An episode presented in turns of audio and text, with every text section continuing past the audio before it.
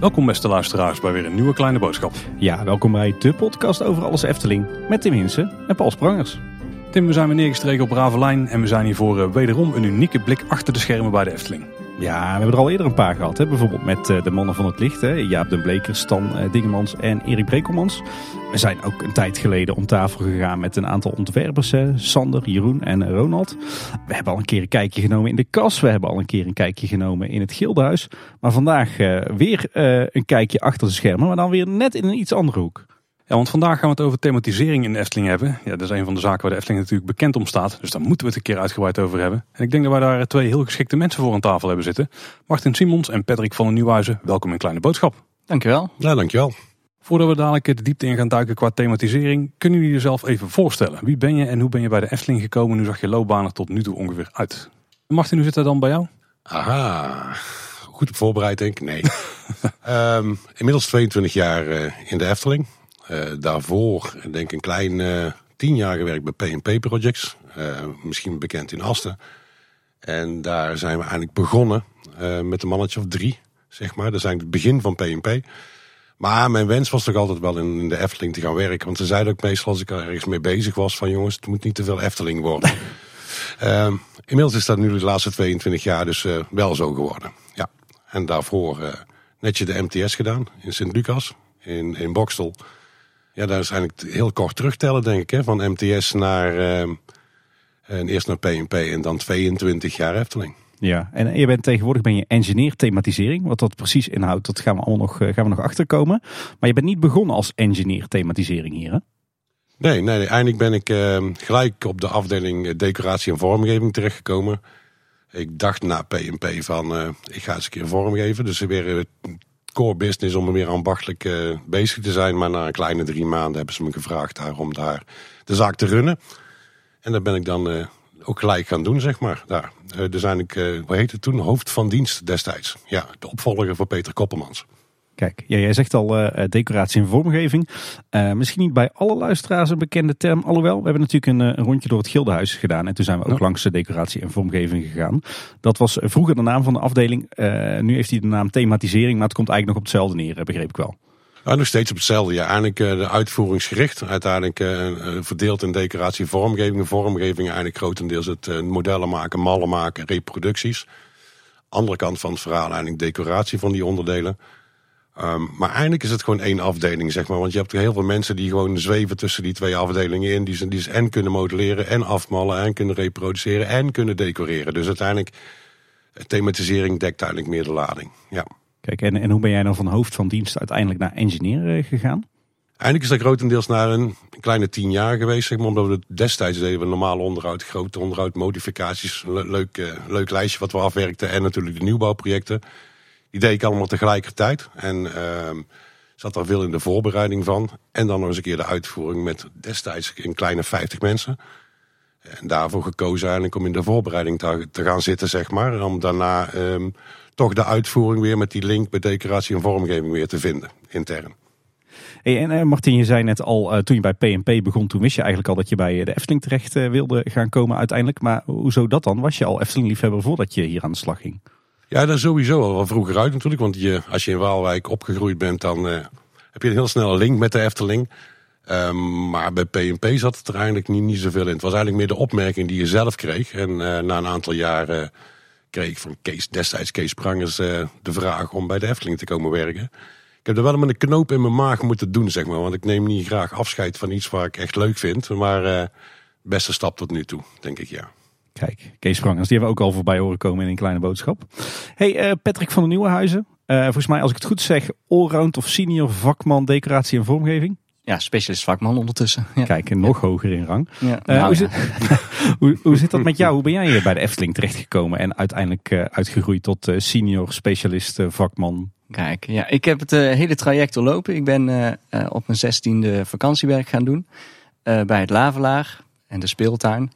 En uh, daar ken ik jou ook nog van, Tim. ja, precies. Jij was mijn uh, baas, hè? Nou, baas, baas. Uh, ik was dagverantwoordelijke daar inderdaad.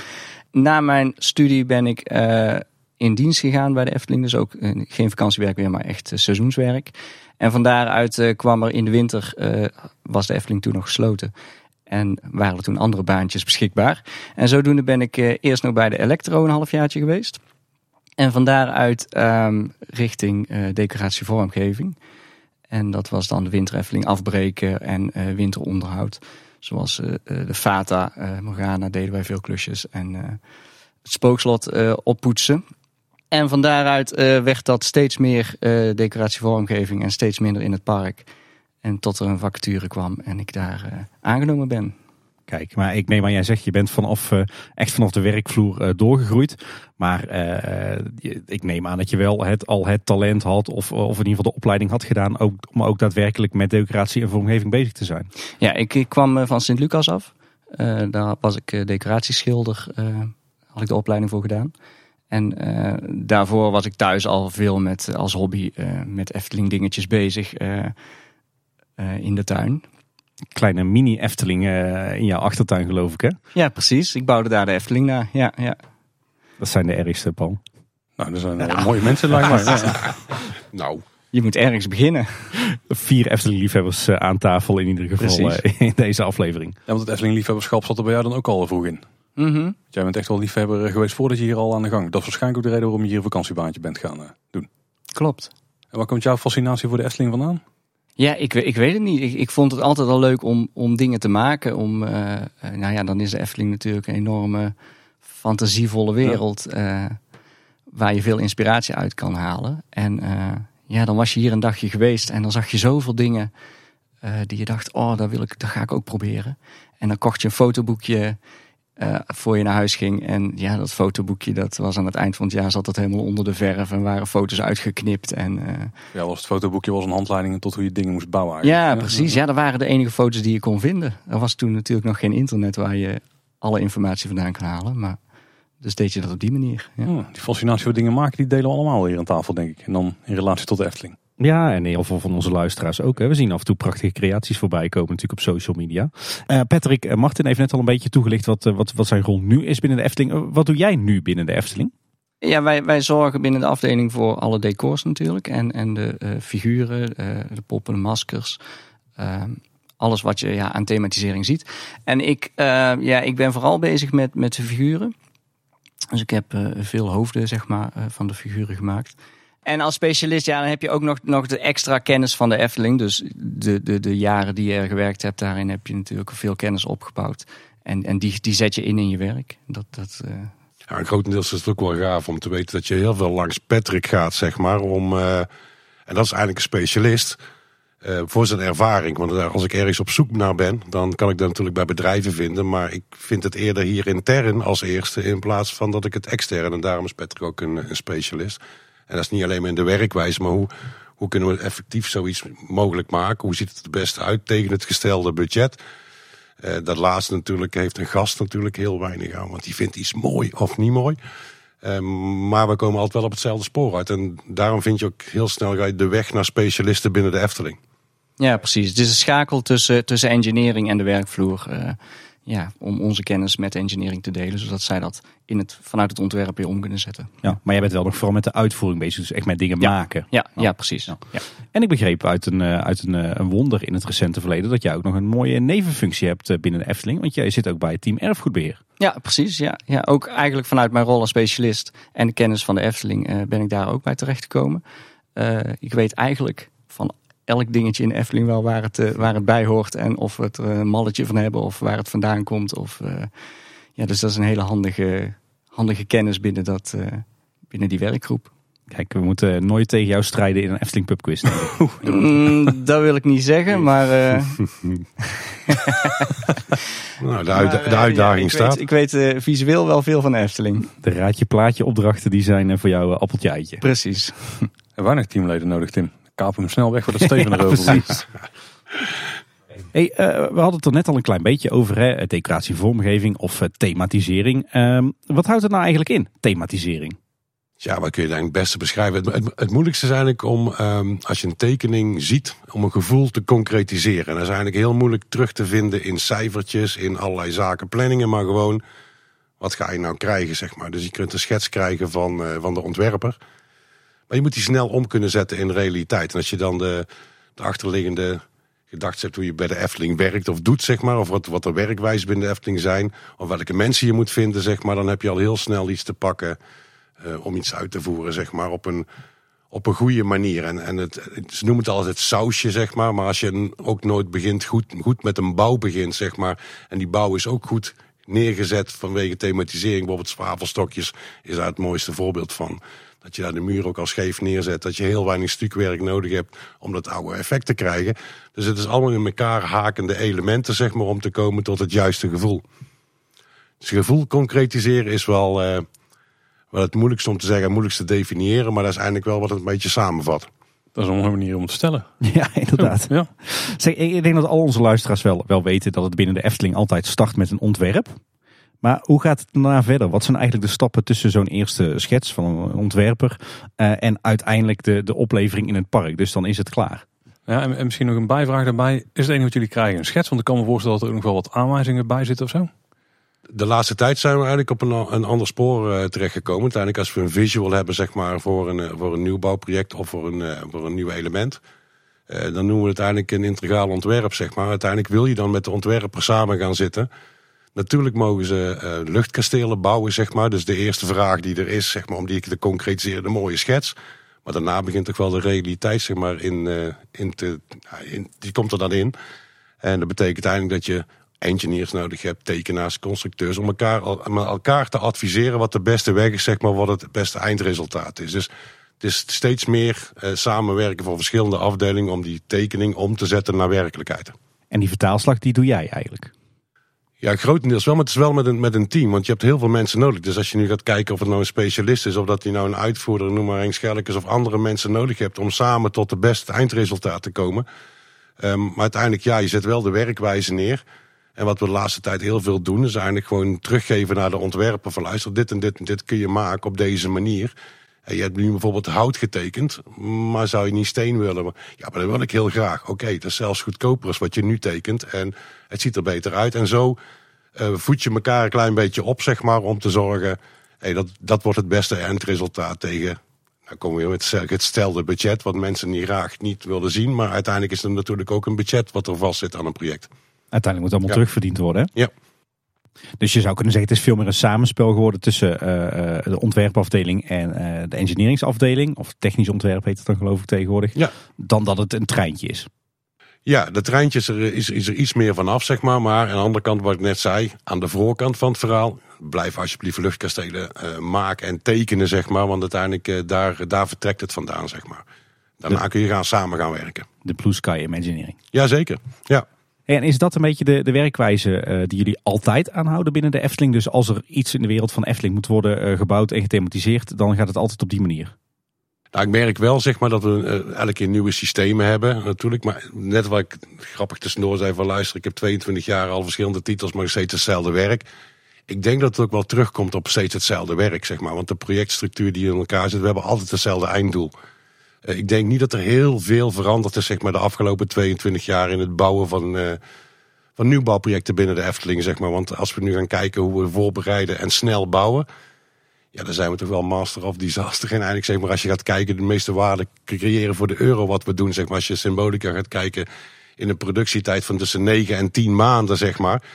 Zet het maar eens neer, zeg maar. En natuurlijk heb je natuurlijk uh, met elkaar wel eens een keer een discussie over decor, over een bouwmethodiek. Maar er zijn wel korte doorlooptijden hier in de Efteling. Ja, ja. met bouwen. Dat, uh, zeker als je het afzet tegen de doorlooptijden bij, nou ik noem een Disney, dan uh, gaat het hier razendsnel, ja. Ja, ja, ja. Hey, wat is dan het moment dat uh, de, de afdeling van Patrick in beeld komt? Uiteindelijk denk ik bijna direct, zeg maar. Want op het moment als je een tekening hebt gehad en je gaat er een werkwijze voor formuleren. En dan kom je al snel op de werkplaatsen terecht, zeg maar, voor alle thema-elementen, zeg maar. of het nou decor is, of dat het nou specialistische objecten zijn ja, die wil je wel heel graag hier intern houden. Omdat daar uh, de, de effort en de ervaring zit, maar ook een beetje de, wat we het net over hadden, dat gevoel concretiseren. Dat is echt wel een, een kernwaarde zeg maar, binnen de Efteling. Dus het kan zijn dat een heel groot project, zeg maar, misschien compleet de deur uit gaat, maar alle specifieke elementen willen we toch wel heel graag intern in de Efteling bouwen. Dat, dat is best wel eh, opvallend, want we, we zijn natuurlijk eerder te gast geweest bij andere eh, interne diensten. En dan zie je dat, dat zeker met nieuwbouwprojecten, dat de bouw en, en, en eh, het, staalwerk, dat die toch vaak één op één buiten de deur eh, worden gezet. Eh, en dat zij zich vooral focussen op onderhoud. Maar jullie doen dus eh, zowel de nieuwbouw als het onderhoud. Ja, ik denk het wel. Maar als je, als je boven de, de, het gildehuis gaat zweven, zeg maar, dan zijn er eh, één of twee afdelingen die daar een andere werkwijze op nahouden. En daar is eigenlijk eh, decoratie en vormgeving één van, zeg maar. Eh, maar daar kan Patrick denk ik misschien meer over vertellen. Maar je hebt daar, zijn meer afhankelijk van projecten, zeg maar, als van onderhoud. Ja, het, blijft, het is voor onze afdeling denk ik ook heel interessant om ook projecten te kunnen doen. Eh, omdat je daarmee ook verbeteringen kunt eh, maken. Je, wordt steeds, je vindt steeds nieuwe werkwijzes binnen projecten. Die je ook weer toepast op je oude projecten. Dus modificaties die leer je eigenlijk tijdens het bouwen van projecten. En voor onderhoud is er ook, is er ook niet, is er voor onze afdeling minder werk dan, dan voor andere afdelingen. Dus vandaar dat wij ook meer tijd hebben om projecten erbij te draaien. Ja, en is het, is het ook belangrijker dat de Efteling eh, juist dat soort werk, dus juist de thematisering zoveel mogelijk in eigen huis doet? Ja, dat denk ik wel. Ik denk dat wij ehm, met de ervaring die we hebben, maar ook met de liefde die wij erin steken, dat wij daar een, s- een bepaalde sfeer mee kunnen neerzetten die, die een extern bedrijf moeilijker kan, kan waarmaken. Wij weten al precies wat de ontwerpers in hun in gedachten hebben en eh, kunnen dat dus ook makkelijker eh, neerzetten. Kijk, als een ontwerper steeds naar een, naar een extern bedrijf moet om te gaan kijken hoe iets eruit ziet, eh, wat er dan aangepast moet worden. Die, die persoon weer moet leren hoe wij decoreren, hoe wij vormgeven. Dan ja, is dat uiteindelijk veel omslachtiger dan het gewoon in huis te doen, waar ze gewoon regelmatig binnen kunnen lopen. waarbij je elkaar al verstaat. Eh, van, oh, bedoel je dit, bedoel je dat? eh, waar je referenties kunt eh, laten zien. Ja, dat is gewoon veel makkelijker. Ik hoor heel veel haakjes voor later in de aflevering, denk ik. Het is denk ik ook wel een meerwaarde dat jullie ook wel echt een goed gevoel hebben van wat nou echt Eftelings is. In lijnvoering, in, in, in grafisch werk, in kleuren, noem maar het wasstraat. Ja, precies. Precies dat zijn, zijn, zijn de dingen die wij al zo vaak gedaan hebben. En, en daardoor ook ja, meteen begrijpen wat er ook bedoeld wordt met zo'n tekening. Misschien moeten we er ook gewoon nu meteen maar op ingaan. Want Martin haalde in het begin ook al aan, toen jij nog bij PNP Projects werkte. Toen uh, zeiden mensen wel eens van het moet niet de Eftelings worden. Maar waar, zat hem dat dan, waar zit hem dat dan in? Wanneer wordt Ja, iets de is- Eftelings vanuit een andere Ja, dat, is, dat, is, dat is moeilijk, eh, moeilijk weer te geven. Maar eh, het, het grootste voorbeeld is eigenlijk eh eh, Openluchtmuseum, zeg maar, Holland Drama. Zo noemen het toen het destijds Holland Drama, maar dat is Holland Drama. Daar zaten boomstructuren in, ehm, eh, grote diorama's en ehm, ongewild, zeg maar, zaten dat sfeer van de Efteling in. Als je dan een boom maakte, zeg maar, dan moest je daar realistisch zijn. Maar het werd ook een beetje sprookjesachtig. Want dat had je, dus, dat had je zelf niet in de gaten. Dat dat zo, eh, dat dat zo erin zat, zeg maar. Het leukste van wel is bij PNP dat ik daar wel heel veel geleerd heb, zeg maar, eh, door met verschillende materialen te gebruiken. Zelf aan de gang te gaan, staal, lassen, polyester, noem het maar op. Dus eigenlijk alles al een keer gedaan voordat ik eh, bij de Efteling bij decoratie vormgeving terecht kwam. Dus alle mensen die daar werkten, ik wist ook exact waar het over ging. En eh, daar veel geleerd, maar daar ook weer natuurlijk in kunnen brengen, zeg maar, bij de Efteling. Hey, en, en even terug naar het proces. Hè? Want eh, jij, eh, Martin, werkt met jouw collega's en, en, en met de ontwerpers werkt aan eigenlijk de vertaalslag van de tekening naar de werkelijkheid. Nou, we weten dat de heren en dames van decoratie vormgeving daar dan bij komen. Maar dan is er een moment dat de tekeningen af of klaar zijn en dan gaan jullie uitvoeren. Hoe, hoe werkt dat hier? Ja, er zijn, de tekeningen bedoel in ieder geval dat het in ieder geval een stukje esthetiek is. Aan de andere kant natuurlijk technisch ontwerp. Want als je een gebouw maakt, net zoals een nieuw restaurant, zal natuurlijk de architect nog op vast moeten zitten. Wat wordt de bouwmethodiek, bouwvergunningen, berekeningen, staalconstructies, noem het maar op. Alles wat je eh, niet gaat zien, bijvoorbeeld de infrastructuur, ehm, dat is eigenlijk gebakken zeg maar in de afdeling engineering. Het is niet alleen de visual van, eh, van de afdeling ontwerp. Eh, ook nog eens een keer wat er allemaal onder ligt om te zorgen dat het ook of veilig is, of zelfs duurzaam, of je noemt het maar op, het hele rijtje achter elkaar. Je hebt verschillende disciplines om te zorgen. Het is niet alleen maar het, het eindplaatje, zeg maar. Nee, nee, maar als we even focussen op jullie vakgebied. Op mijn vakgebied is het grotendeels eh, toch wel eh, terugredeneren naar van hoe ga ik iets vastzetten aan een bouwkundige structuur? Hoe ga ik die bouwkundige structuur maken? Leuke voorbeeld van was natuurlijk bakkerij Krumel. Op dit moment alles bouwden we in staal omkleed met hout. En daar hebben we echt gewoon een houten constructie neergezet. Dan kun je zeggen, dan kun je beter de link gaan krijgen met bouw en thema. Eh, Daar kun je dan weer netjes de pironnen op vastzetten, de borden en allemaal in dezelfde stijl houden. Maar dat begint straks met een werkwijs document. Dus eigenlijk schrijf je op van superleuk, maar dit willen we graag. Met deze materiaalsoorten. Zo gaan we het uitvoeren. En dan krijg je de standaard riedeltjes die we altijd uh, met elkaar zien. Uh, modelleren, afmalen, reproductie. Dus zijn alle zaken die je dan netjes op een rij gaat zetten van dit gaan we maken. En uiteindelijk zit er ook nog een stukje uitstraling bij. Wat wordt het einddoel in uitstraling? Wat is de overal? Dat je gewoon die schets naast het object kunt leggen en zeggen van luister, hey, het matcht één op één. En uiteindelijk wat jullie net zeiden over vorm. Zeg maar vorm bepalen en extern bijvoorbeeld met extern of intern. We hebben ook hele drukke jaren gehad uh, bij decoratievormgeving. De komende jaren worden ook erg druk dan gaan we er wel voor dat we intern bij de Efteling de vorm bepalen, zeg maar. Dus uiteindelijk, uh, als er iets gereproduceerd zou moeten worden, oké, dat kan een um, externe partij ook. Maar de vorm bepalen van een hoofd of iets anders, wat kenmerkend is voor de Efteling, dat willen we toch wel heel graag intern doen. Hey uh, Patrick, en dan komt Martin, die komt bij jou in de werkplaats binnenlopen met zijn uh, mooie ingebonden A3 boekje en die zegt, maak het maar. En dan? Wat gebeurt er dan? Nou ja, dan, dan, hebben wij dus al inderdaad al besloten hoe dat we het gaan maken. Um, en dan gaan wij aan de slag. En uh, dat kan zijn met, met purschuimachtige uh, materialen. Maar het kan ook met klei uh, om eerst de vorm te maken. En als we die vorm hebben, maken we daar vaak mallen van. En uit die mallen komt dan een product wat het park in kan. Wat eerst nog naar decoratie gaat natuurlijk, zodat er een mooi kleurtje krijgt. Ja, er zijn verschillende werkwijzes waar, ja, waaruit we dan kunnen kiezen. En uh, waar wij dan wel aan benieuwd naar zijn, uh, er, ligt een tekening, er ligt een, uh, een verhaal, hoe gaan we het maken. Maar hoeveel vrijheid hebben jullie daar dan in om daar echt nog een draai aan te geven? Ja, daar zit altijd een mate van vrijheid in. En dat is bij het ene, ene project is dat meer dan bij het andere. Dat ligt ook een beetje aan de technische achtergrond van iets. Heeft het, moet het bepaalde afmetingen hebben die heel belangrijk zijn of niet. Maar er is altijd een bepaalde vrijheid om daar nog je eigen creativiteit op los te laten. Dan ben ik wel heel benieuwd waar er dan in zit. Want een uh, recent voorbeeld van uh, een project wat is opgeleverd is natuurlijk de wereld van Simbad, uh, Sirocco en Archipel. Ja. toen wij mochten rondlopen in het Gildenhuis, toen was jij volgens mij bezig met het gezicht van Simbad van de paalvisser? Simbad denk ik. Simbad denk ik, ja. Dat zou kunnen, ja. In hoeverre, hoeveel creativiteit kun je daarin kwijt? Want ik kan me voorstellen dat Sanne daar een vrij gedetailleerde tekening voor heeft gemaakt. Of... Ja, in, in dit geval niet. Oh, okay. Dat was een vrij eenvoudig schetsje en daarbij wat referentiefoto's om een beetje een richting te geven. Ja, ik overleg dan met Sander van, nou, hè, kijken we even naar die referentiefoto's van nou, welke kant gaan we op. Uh, en daarmee geef ik mijn eigen ideeën nog, uh, die ik natuurlijk ook al uitgezocht heb. En ja, dan ga je aan het modelleren. En gedurende dat proces komt Sander regelmatig kijken, verstuur ik fotootjes. En komen we tot een, ja, een eindresultaat. Maar daar zit dus ja, daar zit vrij veel eigen inbreng in. Ja. Je zegt net, eh, je hebt dan ook al je inspiratie opgedaan. Maar, maar je gaat dan ook echt als vormgever van tevoren nog op zoek naar hoe, hoe zien figuren eruit in die cultuur? Of hoe moet ik dat voor me zien? Ja, je zoekt naar foto's. Uh, maar je gaat ook kijken hoe gaan we het uitvoeren. Krijgt hij een echte baard van, van echt haar? Of, of wordt het een gemodelleerde baard? En hoe gaan we die baard dan modelleren? Dus daar zoek je ook naar voorbeelden. Uh, hoe abstract wil je dat? Hoe uitgewerkt wil je dat? Ja, dat zijn allemaal dingetjes waar je vooraf al mee bezig bent. Eigenlijk al vanaf het eerste moment dat, dat je ergens in de wandelgangen hoort... Uh, we gaan Simbad maken, dan, dan, ja, dan ga ik al... Uh, S'avonds in bed ben je dan al, continu aan het denken van... ja, wat, wat wordt dat dan? En oh, maar zullen we dat dan niet zo doen? En dan heb ik al met Sander van... ja, maar nu staat dat been zo, maar is het niet dynamischer als het been zo zit? Of uh, bijvoorbeeld de, uh, de handelaar... Die zou eerst met zijn been één been los van de trap hebben en dat bewegen. En toen ben ik een uh, modelletje gaan maken in ZBrush. Om, en, en met een klein modelpoppetje een beetje in elkaar gebogen.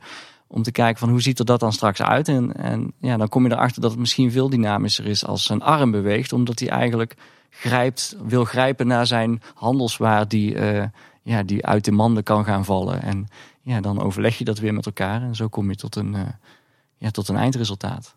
Ja, echt een heel samenspel. Dus vanaf het allereerste begin tot met uh, eigenlijk de oplevering. Ja, absoluut. Ja.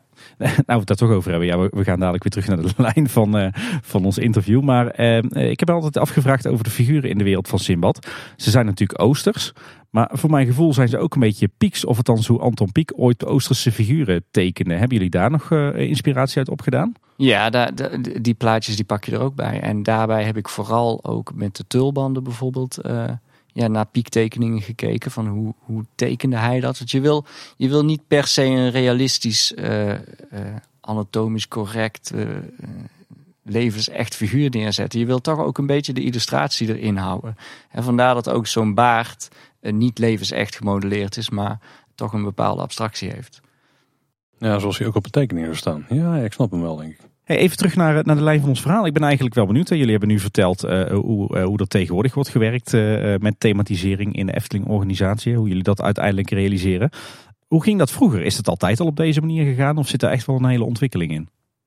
Ja, ik denk dat vroeger ontwerp en, en dat heette ook ontwerp en ontwikkeling, die zaten dichter bij elkaar. Dus, dus, dus de ontwerpers waren eigenlijk ook min of meer de uitvoerders en die kwamen ook vaak uh, uit die uitvoerende rol werden die ontwerpen. Of dat, dat zat veel meer in elkaar vermengd, uh, naar mijn idee. Um, langzaamaan is dat natuurlijk, wel, hè, lang de organisatie groter werd, is dat wat meer uit elkaar getrokken. Maar ja, ook toen werden er gewoon ontwerpjes gemaakt en van daaruit werd, ja, dat werd uitgevoerd. En, uh, ja, hetzelfde wat je net aanhaalt, zeg maar, wat je met Simbad hebt gedaan. Zo is dat vroeger ook gebeurd. Wat ik voorbeelde toen bij Hans Pullen zag, zeg maar, over Laaf met Ton van de Ven. Ja, fantastisch. Twee tekeningen. Uh, een vooraanzicht en een zijaanzicht. En daar werd dan uh, een laaf van gemaakt, zeg maar, door Hans. Dus er zit dezelfde synergie in, zeg maar, die je net vertelt, die er nu in zit. Die zat er toen ook eindelijk in. Dus die, ook in die mate van vrijheid. Ja, mooi is dat, ja. Ja, ja want jij zei net, eh, Patrick, er zat ook een klein beetje overloop zeg maar, in. Uh, uh, aan de ene kant vormgever, aan de andere kant uitvoerder. We kennen wel wat voorbeelden. Volgens mij is Tom van de Ven echt begonnen als, als vormgever. En Henny Knoet, Karel Willemen natuurlijk. Zijn er zo nog meer namen uit het verleden van decoratie en vormgeving binnen de Efteling, die, die, die wat jou betreft of wat jullie betreft echt een belangrijke rol hebben ge, gespeeld in dat Efteling-signatuur? Ja, ik denk, ik denk dat dat niet per se met namen te maken heeft, maar dat is, het, het is vooral het samenspel van al die mensen samen die allemaal hebben geprobeerd daar hun, hun Efteling-gevoel in te stoppen en um, om daar samen iets moois van te maken. Want het is niet alleen Peter van Ostade die de Trollenkoning heeft gemaakt. Daar waren zoveel mensen bij betrokken die allemaal een klein onderdeeltje hebben gemaakt. En samen wordt dat dan zo'n Trollenkoning. En ja, het is, het is echt de liefde die erin gestoken wordt die het ook uniek maakt. Ja, dat het intern gemaakt wordt. Ja, dat is natuurlijk iets wat we ook al, al, al in veel in eerdere interviews hebben gehoord. Hè. Ook bijvoorbeeld met de mensen van de, de Mechatronica. Hè. Die, vertellen inderdaad ook hoe zij samen met de vormgevers uh, de animatronics uh, uh, bouwden. En dus als je kijkt hoe de Efteling het heeft georganiseerd, is eigenlijk vrijwel alles in eigen huis. Weten jullie eigenlijk hoe dat bij andere pret- en themaparken om ons heen is georganiseerd? Dat hele proces van, van decoratie en vormgeving? Ja, moet ik eigenlijk zeggen, weinig tot, tot niets denk ik eigenlijk. Als je gaat kijken, denk in, in het Limburgse land, zeg maar in Toverland, zie je steeds meer dat ze die kant op gaan. Maar ik merk wel dat het grotendeels aan externe zijn, zeg maar, die daar decoratie en vormgeving doet. En dan merk je ook wel dat we af en toe nog natuurlijk met externe in dezelfde vijver aan het, uh, aan het roeren zijn. Want je hebt natuurlijk wel een aantal bedrijven die goede specialisten in dienst hebben. En die wil iedereen ook hebben.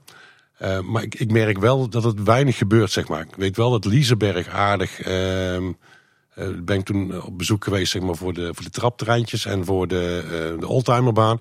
En dan merk je wel dat ze nog wel met de, de technische dienst zeg maar, op dezelfde niveau zitten. Dat, dat, is wel heel tof om te horen. Dat ze echt de historie weten, tips, tricks en bijna dezelfde verhalen tegen ons vertellen als wij, wij meemaken in de Efteling. Dus dat was wel een heel mooi voorbeeld. Dus, uh. Ja, en ik denk ook dat Europa Park de laatste jaren ja. uh, wel bezig zijn geweest om dit op te zetten. Omdat ze misschien ook zien ja, wat voor meerwaarde dat het heeft. En die hebben nu ook al een aantal eigen uh, vormgevers in dienst.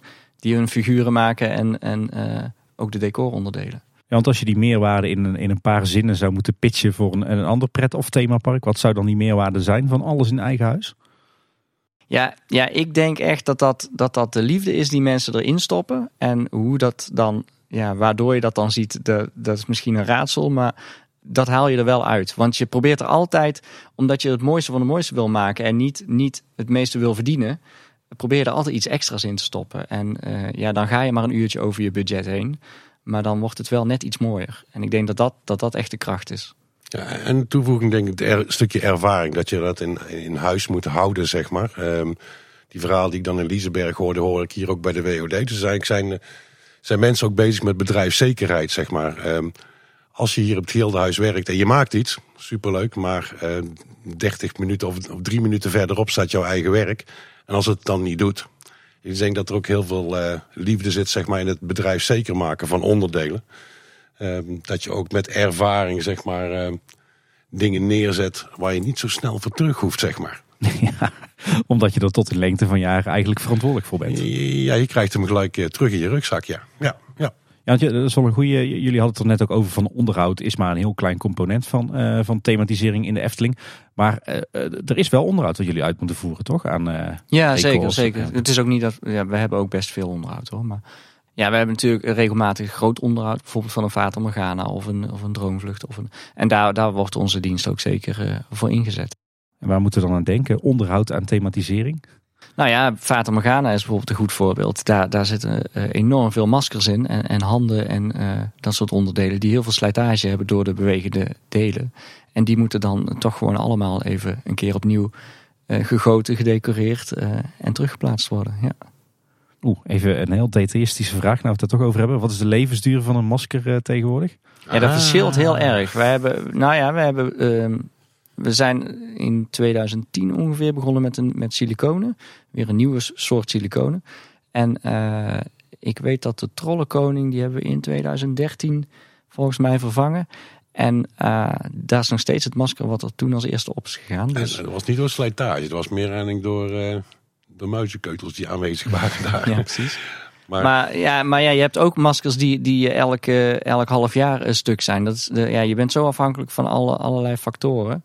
Als in de Vata een beweging stuk gaat, dan kan het zijn dat een hand de hele dag tegen een muur aan staat te schuren. Ja, als dan die storing niet snel genoeg opgelost wordt, dan is dus die hand stuk en moet er een nieuwe op. En, en wat is dan het meest bewerkelijke eh, masker binnen de Efteling? Ik kan me voorstellen een, een Hugo of zo. Of, nou nee, de sprookjesboom. ja, de sprookjesboom ja, die, eh, die moet echt het vaakste eh, vervangen worden. Vooral de mond, zeg maar. Eh, die, heeft, die maakt ook de grootste bewegingen. En eh, ja, die is ook erg bewerkelijk, want dat is een enorme mal. Eh daar gaat al 25 kilo rubber in. En, ja. Maar je hebt al wel, wel veel ehm, effectiviteit eruit gehaald. Want in het begin natuurlijk was, toen we met de sprookjesboom begonnen, was eigenlijk het grootste euvel, was het grootste gezicht aan de buitenkant animatronic ooit buiten gezet. Dus we zijn ook eigenlijk met het masker als eerste begonnen. En daarna de rest van het project pas opgestart. Als we, toen we daar wisten van, hé, hey, we kunnen het. Toen is de rest van het project doorgezet. Maar je hebt ook wel een stukje effectiviteit behaald, zeg maar. In in het begin werd het heel veel uitgewisseld, maar structureel wordt dat steeds en steeds minder. Op de levensduur wordt steeds en steeds langer. Dus elke keer als je een wisseling van de wacht hebt, van een onderdeel, kijk je ook natuurlijk naar de effectiviteit. Wat kunnen we eraan veranderen om het wel eh, wat langer mee te laten gaan? Ja. Dat is ook het voordeel van dat je dat in eigen huis doet. Hè? Je, je weet ook waar dingen slijten. Je kunt daar regelmatig gaan kijken van wat gebeurt er nu eigenlijk precies. En je wilt het dan ook in huis aanpassen, omdat je zo min mogelijk maskers per jaar wil maken. En qua decoratief schilderwerk, daar hebben jullie ook een regelmatige onderhoud klussen voor. ik, ligt ook bij jullie afdelingen. Ja, dat ligt, uh, ja, ja, wij hebben wel echt een vormgeefafdeling en een decoratieafdeling. En daar zit ook weer overlapping in. Maar in principe zijn dat nog wel twee uh, losse werkplaatsen. Is het eerste laagje wat slijt natuurlijk. Dus, dus dat krijg je, daar zit wel meer onderhoud op dan uh, op vormgeefwerk. Ja. En volgens mij wordt er veel dan ook naar het gildehuis toe gehaald. Maar ook heel of regelmatig is het ook gewoon in het park zelf dat jullie aan de gang moeten. Er wordt ook regelmatig in het park zelf uh, gewerkt. Ja, ja vooral uh, decoratief werk op muren en zo. Het inspuitwerk en uh, het verouderingsproces. Dat, ja, dat moet je wel op locatie doen. Dat kun je niet in de werkplaats halen. Um, bijvoorbeeld een monstervis. Ja, om die uit te plaatsen, dat, ja, dat is zo'n groot project. Daar kun je beter een tentje omheen zetten. En dat zijn dan dingen die inderdaad in het veld gebeuren. Zeg, we kennen nou een beetje het proces van een eerste schets naar de uiteindelijke uitvoering. Uh, laten we eens wat meer uh, de inhoud van jullie werk in gaan duiken. En dan uh, kijk ik eerst naar jou, Martin. want jij werkt voor de afdeling engineering of technisch ontwerp. Of wat is het nou precies? Het is de afdeling engineering wel, maar wij maken een technisch ontwerp in plaats van een esthetisch ontwerp. Kijk, en dan, dan ben ik wel even benieuwd. Wat houdt jouw functie dan in? Of waar bestaat jouw werk eigenlijk uit? Ja, grotendeels uh, hang ik tussen de twee afdelingen in. Maar als je afdeling ontwerp hebt en engineering is heel strikt. Uh, en ik hang daar wel een klein beetje tussen om de verbindende factor te zijn, zeg maar, tussen de esthetiek en het technische component wat erin komt. Want uiteindelijk wil je dat wel een hele mooie vorm heeft, zeg maar. Dus daar zit het een klein beetje in. Het, zit, het hangt er tussen die twee afdelingen in. En dat is het moeilijkste aan thematiseringsengineer. Als je een werktuigbouwkundig engineer bent, dan is het waarschijnlijk de, de titel zegt het al. Dan ben je met werktuigbouwkundig werk bezig, maar uh, met een schets ben je met vorm bezig. En hoe ga je dat bereiken in samenspraak met de rest van onze engineers? Het is denk ik ook een functie die niet veel zal bestaan in, eh, bij Nee, andere je, je, je moet, je moet thuis maar eens uitleggen wat dan een, een, een thematiseringsengineer in de Efteling is. Je, dat, nee, het valt niet uit te leggen. Wat doe je eigenlijk? Ja, probeer het maar eens uit te leggen. Nou, die kans die ga je nu Die krijgen. je nu want krijgen, hè? Ik, Ja. ik ben- ben voornamelijk eh, benieuwd. Hè. Jij krijgt die tekening of die schets of het eerste idee. En aan jou de taak, eh, nou, hoe gaan we het maken? Eh, om maar even op zijn, Brabants te zeggen. Hoe gaan we het maken? Hoe- hoe, ga je dat, hoe krijg je dat voor elkaar? Hoe ga je nou inderdaad die vraag beantwoorden? Hoe moeten we dit maken? Ja, je start eigenlijk gewoon grotendeels om gewoon goed te kijken van wat er op die tekening staat. Als het nu een gebouw is of een vorm. Of... Eindelijk komt het weer terug naar al dezelfde componenten. Zeg maar, dat je een keuze maakt van waar moet je naartoe. Eh, welke vormen, welke materialen ge- gebruik je. Maar aan de andere kant is het ook natuurlijk aan de andere kant 22 jaar ervaring. Als je dan terugkijkt naar de afdeling Devo. Je benadert het ook eigenlijk vanuit die afdeling. Ehm, en waar moet ik naartoe? Ehm, misschien moet ik wel bij een extern bedrijf terechtkomen. Ehm, maar dan komt het net weer terug wat we net vertelden. Hey, die vorm, die moet er wel in zitten. Die willen we intern eh, ehm, gaan maken.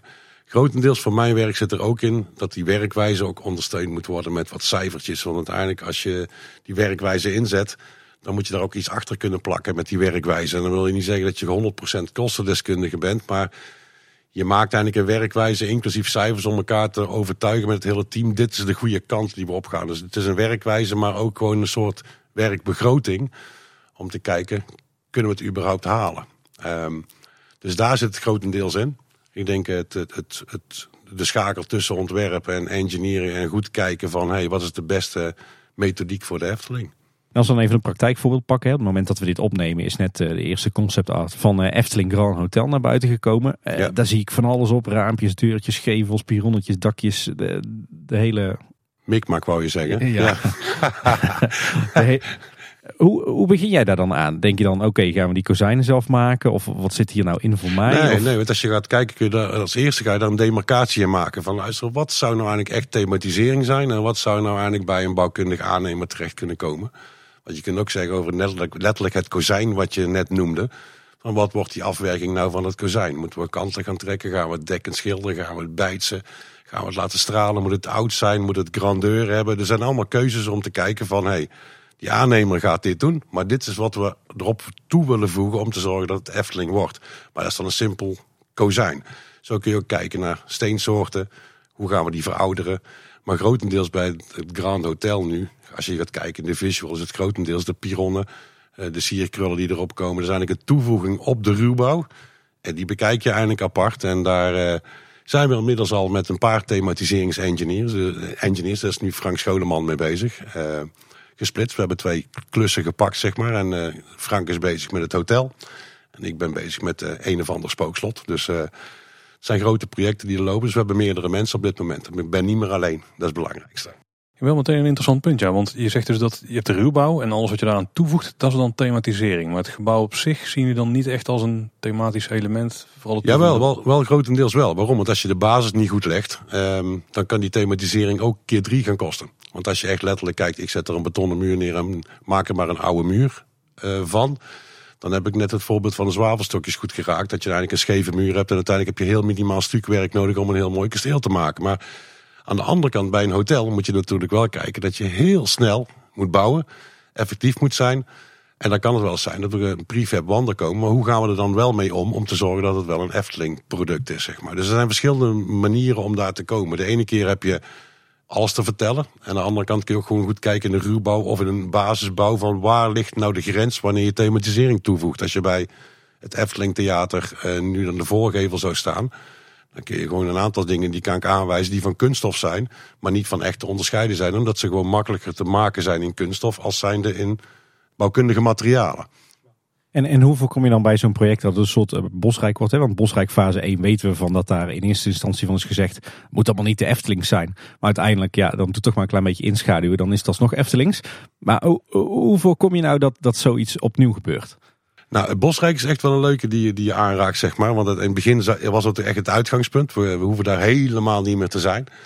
Eh, en daar zijn we al langzaam tot binnen gedrongen dat we zeggen van nou, we gaan toch inschaduwen. En we gaan die boog toch maken. En die letters die erin komen, die komen toch in bladgoud. En de kozijnen moeten toch kanten getrokken worden. Dus dan kun je zeggen, Bosrijk heeft eh, eh, weinig tot geen thematisering. Maar langzamerhand in het project is het toch duidelijk geworden dat het toch noodzakelijk is. Als je een deksteen van een eh, gevel of een dorpshuis hebt, dan is die toch uit de mal getrokken en niet standaard uit een eh, catalogus getrokken. Dus het is minimaal, mm, maar we zitten wel in de richting, zeg maar. Dus als je daar aankomt met die, met die mooie boog, met die, met die figuren erin die we toen destijds eh, gemaakt hebben.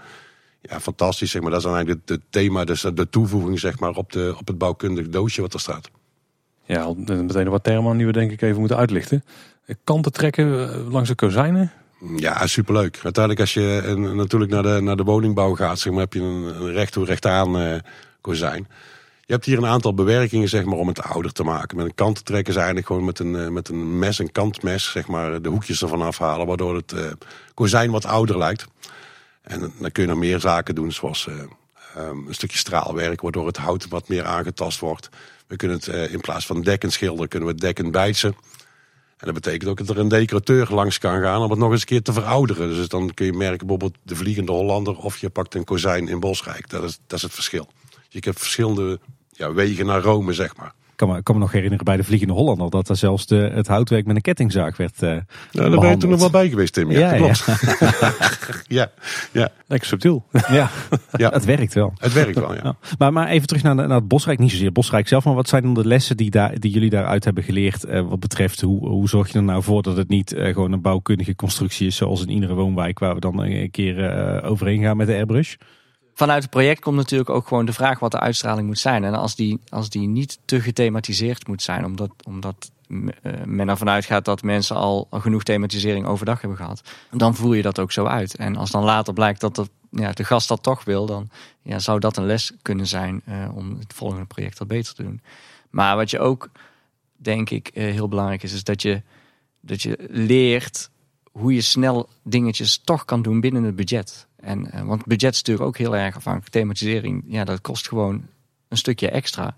En uh, doordat je dus de ervaring hebt en uh, nou ja, je moet dus op zoek naar, naar nieuwe technieken waarmee je sneller die verouderde look kan, kan maken. Of die, die gethematiseerde look die je wil bereiken.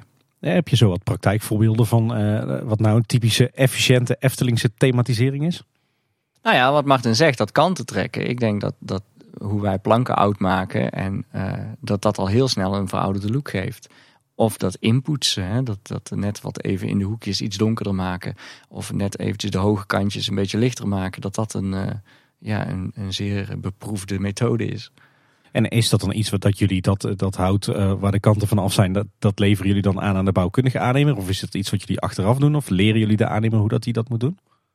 Ja, ja, dat is ook afhankelijk. Uh, soms doen we dat in de werkplaats uh, al. Of uh, het wordt soms al bij de aannemer gelegd. Ik denk dat eh, ja, dat zijn trucjes die iemand kan leren. En ja, op die manier kun je dat ook controleren. Ja. Hey, uh, Martin, jij, jij refereerde net al een klein beetje aan bij Bekkerij Krumel. Uh, ik weet nog een beetje, in, in mijn tijd was het zo, als je uh, een attractie ging bouwen, dan werd er gewoon een beton of een staalskelet neergezet. En dan werd er aan de binnenkant tegen aangemetseld en gestuukt en aan de buitenkant tegen aangemetseld en gestuukt. Maar, maar van dat principe, van eigenlijk drie, drie wanden in één, daar zijn jullie wel een beetje van afgestapt de laatste jaren. Ja, je moet gewoon kijken hoe je, hoe, je, hoe je effectief bouwt, zeg maar. Want op het moment als je bakkerij Krumel hebt en je kijkt daar binnen en je wil uh, diezelfde stijl gaan maken, je zou daar in staal en omkleden met hout, ga je dat altijd zien. Waarom maak je dit niet dan echt in een, in een, in een, houten constructie als draagconstructie?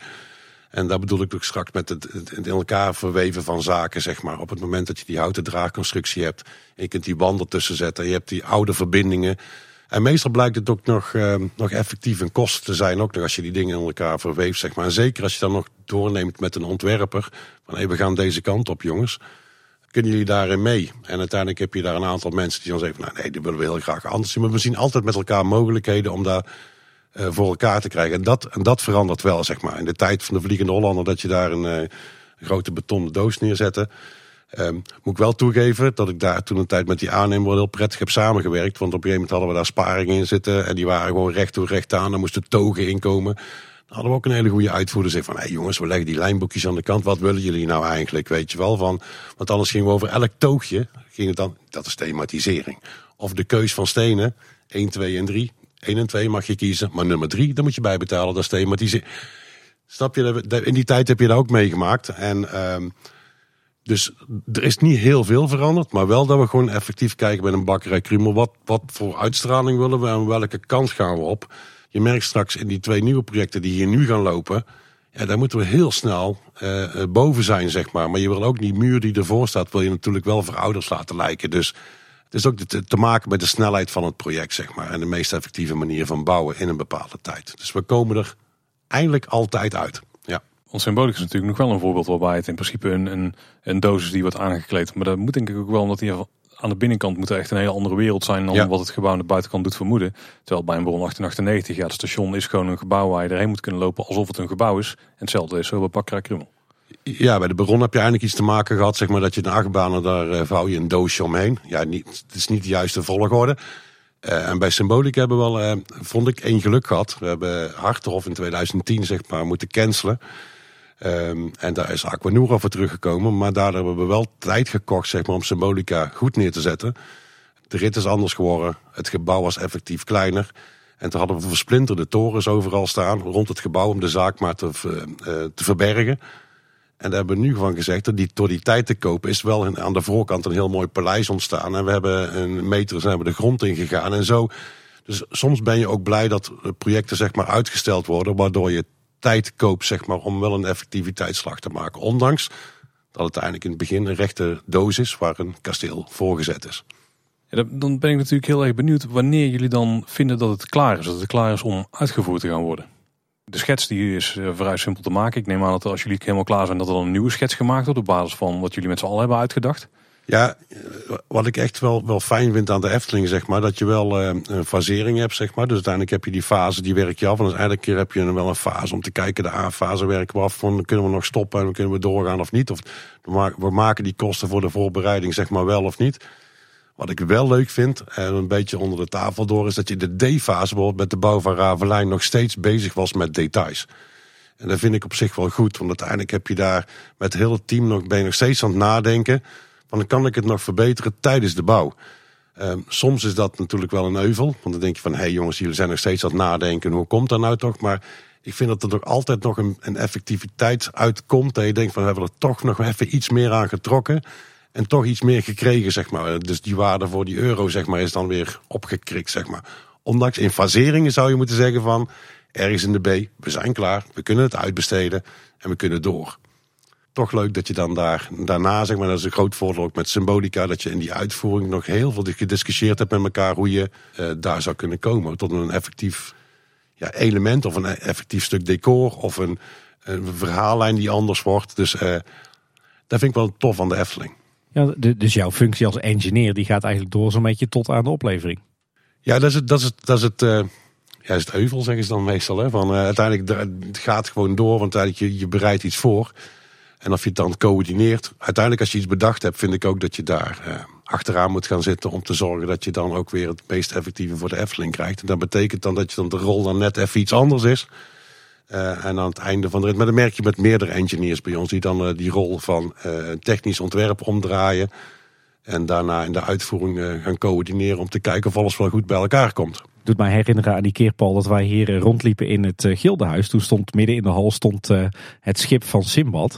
Uh, en daar konden we toen nog niks over zeggen. Maar daar stond ongeveer twintig Eftelingers rondomheen te discussiëren met tekeningen en schetsen. En leg eens uit, wat gebeurde daar?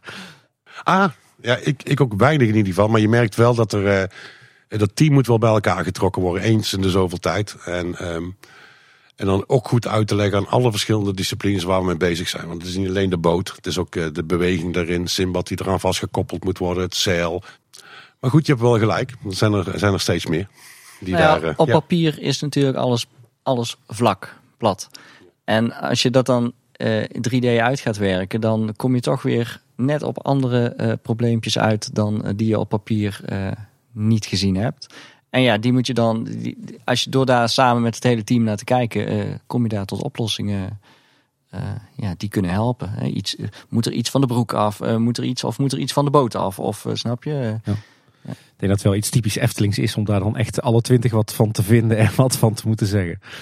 Ehm, nou ja, ik denk, ja, misschien is dat typisch Eftelings. En, maar ik denk dat dat ook steeds wel tot goede inzichten Ah, het, is, wel leuk om te, vertellen als je dan bouw of thematisering hebt, zeg maar. Van bouw en thematisering is natuurlijk een uitstraling van de buiten. Daar vindt iedereen wel wat van, zeg maar. Dat is, uh, dat is, ook, dat is ook moeilijk, zeg maar, af en toe. Eh, maar aan de andere kant ook weer leuk dat mensen daar eh, met jouw vak ook bezig zijn. En eh, denken van, hé hey jongens, als we het nou eens zo en zo zouden kunnen doen. Als ik aan jou zou vragen, we besteden zometeen 25.000 euro aan bomen. Krijg je waarschijnlijk weinig antwoord. Maar bouw en thematisering, dat is wel gaaf. Want dan kom je echt tot de kern van de Efteling. Van hoe gaat er iets uitzien? En dan, ja, dat is, aan- dan zie ik het maar als betrokkenheid van mensen. Ja, precies. Iedereen wil er het mooiste van maken. En ja, dan wil je ook je mening daarover geven. Het is ook wel een puzzel die je iedere keer moet oplossen. Want het deel wordt voor een bepaalde uitstraling gekozen. Dit moet ontworpen worden. Ja, maakt een 3D-effect dan bijvoorbeeld Patrick. En dan moet dat dus ook nog gaan of kunnen bewegen. Dus dan moet er nog wel engineering bij plaatsvinden. En ik kan me voorstellen dat het inderdaad continu heen en weer is van... hoe gaan we dit nou oplossen? Hoe, hoe lossen we die puzzel op? Ja, met, met hele moeilijke constructies heb je natuurlijk met engineering dat je eens een keer kijkt van luister moet ik buiten de deur. Maar als je terug gaat naar een figuur waar we al zo lang maken, vanaf de Fata tot aan de Trollenkoning. Dan is bijna naadloos dat de elektroafdeling en de werktuigbouw, of de WOD dan, en uiteindelijk Devo gewoon zo goed samenwerken, inclusief kledingatelier. Ja, dat je bijna, je mag bijna zeggen kengetallen hebt, zeg maar, om te zorgen van, hé hey jongens, als we dit gaan maken, dan moeten we deze componenten aan elkaar verbinden. Maar voornamelijk eh, mensen aan elkaar verbinden. Want uiteindelijk is het niet het systeem of iets opschrijven. Maar uiteindelijk mensen aan elkaar koppelen die ervaring hebben. Die eh 1 en 1 is, is 2 zeg maar kunnen maken. Eh, Zeg Martin, je had het eh, net ook een aantal keer over de, de, de kosten. Eh, Ik weet nog inderdaad in de tijd van de Vliegende Hollander dat het hele gebouw werd, werd begroot. En er werd er gezegd, zet er maar 3 miljoen op eh, voor de thematisering en dat komt dan wel goed. Maar als ik dan kijk naar recente projecten, als ik noem maar een, eh, Zes een wereld van Simbad. Dan is volgens mij het, het gehalte decor, thematisering zo enorm groot dat er niet meer zomaar wordt gezegd met de dikke duim. Nou, zet er maar een percentage bovenop en dan heb je je thematisering wel. Ah, maar je, je merkt wel een groot verschil. Bijvoorbeeld als je nu de Vliegende Hollander aanhaalt, zeg maar, is het grotendeels bouwkundig. Zeg maar. Als je gaat binnen gaat kijken, wat is nou werkelijk eh, thematisering? Dat is natuurlijk de opstaphal, zijn er een paar aantal componenten. Maar eigenlijk grotendeels is het bouwkundig werk wat erin zit. Als je wereld van Simbad gaat kijken, of Symbolica, die zijn bijna met thematisering zeg maar, op de euro nauwkeurig zeg maar, gecalculeerd. Van, nou, per object nog eens een keer. Maar daarom krijg je ook een heel goed beeld van wat thematisering nou ook eigenlijk werkelijk kost. En dat je ook van tevoren de volgende projecten aan kunt geven. Dit wordt onze taartpunt. Jongens, superleuk. Maar als je de bouwkundig doet, dan zul je dat ongeveer aan percentage mee moeten nemen. Dan kom je niet op dat voorbeeld van jou. Maar wel van als er een tekening komt. We hebben tegenwoordig gewoon eh, berekeningen. En uiteindelijk op de euro nauwkeurig de werkwijze. Die wordt netjes ingeleverd bij de kostendeskundige. Zeggen nou, dit hebben we echt nodig. Willen we deze uitstraling gaan halen. En natuurlijk heb je altijd discussie eh, met leveranciers of in elkaar verweven van elementen om het effectiever te maken. Maar je bekijkt het wel gewoon even los van. Wat kost nou die decoratie van die schijf? Wat kost die boter nou? Die boten zijn natuurlijk door een externe partij gemaakt. Maar daar hebben we wel vol bovenop gezeten. We zijn een aantal keer in Duitsland geweest om die vormgeving op orde te, krijgen. Als je dat niet doet, superleuk. Zal je ook een bootje krijgen. Maar misschien net even iets minder gedetailleerd. Dus je blijft er wel vol bovenop zitten. En al die elementen ook zoals een figuur van Patrick met Simbad, een paalvisser. Ja, op de, op de regel, regelniveau zeg maar uitgewerkt. Dan ben ik ook wel benieuwd hoe dat dan zit met de, ja, laten we noemen, de verhouding interne kosten en wat je er zelf nog aan mee kunt geven. Want we kennen van vroeger die verhalen en ik neem aan dat het niet meer op dat niveau gebeurt. Maar Marie van Heumen die op zondag nog even een pop staat te klussen. Maar er is een, budget ge- gemaakt voor eh, de thematisering. Eh, Patrick gaat bijvoorbeeld aan de gang. Die wilde ook nog extra dingen aan toevoegen. Maar eh, dat budget bepaalt in principe hoeveel uur eraan besteed kan worden, toch? Nou, nee, niet helemaal. Want uiteindelijk wat ik net in het begin had bij een specialist, zeg maar. Je gaat altijd wel te raden van tevoren. Natuurlijk kun je een aantal, aantal figuren zeg maar, naast elkaar neerzetten en kunt daar kengetallen tegenover zetten. Maar elk project is toch wel een klein stukje anders. Je gaat altijd naar een specialist, naar een extern bedrijf. Aan die specialist wil je vragen, superleuk, maar hoe denk je erover? Is dit anders dan anders? Bij een extern bedrijf moet je gewoon een compleet verhaal neerleggen om een uitvraag te doen. Zeg maar om te kijken van, hé hey jongens, kunnen jullie dit? Of uh, moet ik weer terug naar, naar decoratie vormgeving te vragen van, jongens, maak alsjeblieft die kop van de baron. Want uiteindelijk gaan we naar Amerika om die uh, animatronic te bestellen. Superleuk trouwens, toen we z'n tweeën nog uh, onderweg zijn geweest. Hè? We hebben nog in ieder geval uh, in de tijd uh, met een handbagage, met een kop van de baron zijn wij destijds op weg gegaan met z'n drieën. Patrick, ik, Door de Amerikaanse douane. Door de Amerikaanse douane. We hebben wel hele verhalen meegemaakt van wat zit er in je handbagage. Ja, sorry. Een hoofd. Uh, dus daar, maar dan, dat is wel een mooi voorbeeld dat je dus zelf de vorm bepaalt en de handenset bepaalt voor die animatronic bouwen. Ondanks dat die ook aangeven, ja dat kunnen wij. Superleuk, maar wij willen heel graag deze vorm hebben. En uh, die leveren we aan je aan. En daarna doe je ding. Maar dan hebben we wel een baron staan die in de Efteling staat. En niet de animatronic met hetzelfde hoofd van een ander pretpark. Heel mooi. En waar komt de ruimte dan vandaan om wel nog die di- dingen extra toe te voegen? Is het dan, dan zitten er dingen mee, dus daardoor kun je andere dingen wat meer tijd besteden of zo? Of er zal ook af en toe Ja, die ruimte die ontstaat doordat je, je, je, hebt, een- je hebt iets begroot en je bent aan het werk en blijkt dat het net iets sneller gaat. Of net, het zijn geen vierkante meters die je maakt die je echt precies op, op uur kan eh, berekenen. Dus soms zit er iets mee, soms zit er iets tegen. En eh, als het mee zit, dan kun je dat extra's doen. Ja, als het echt helemaal tegen zit, dan zit dat extra's er niet in. Of er moet nog ergens op een ander objectje eh, een marge zitten. Meestal mee gecalculeerd dat het een beetje tegen zit ergens. Ja, ik denk het wel. Ja, maar, maar ook nog eens een keer andersom. Dat ik gedacht, op het moment dat je nu zegt van...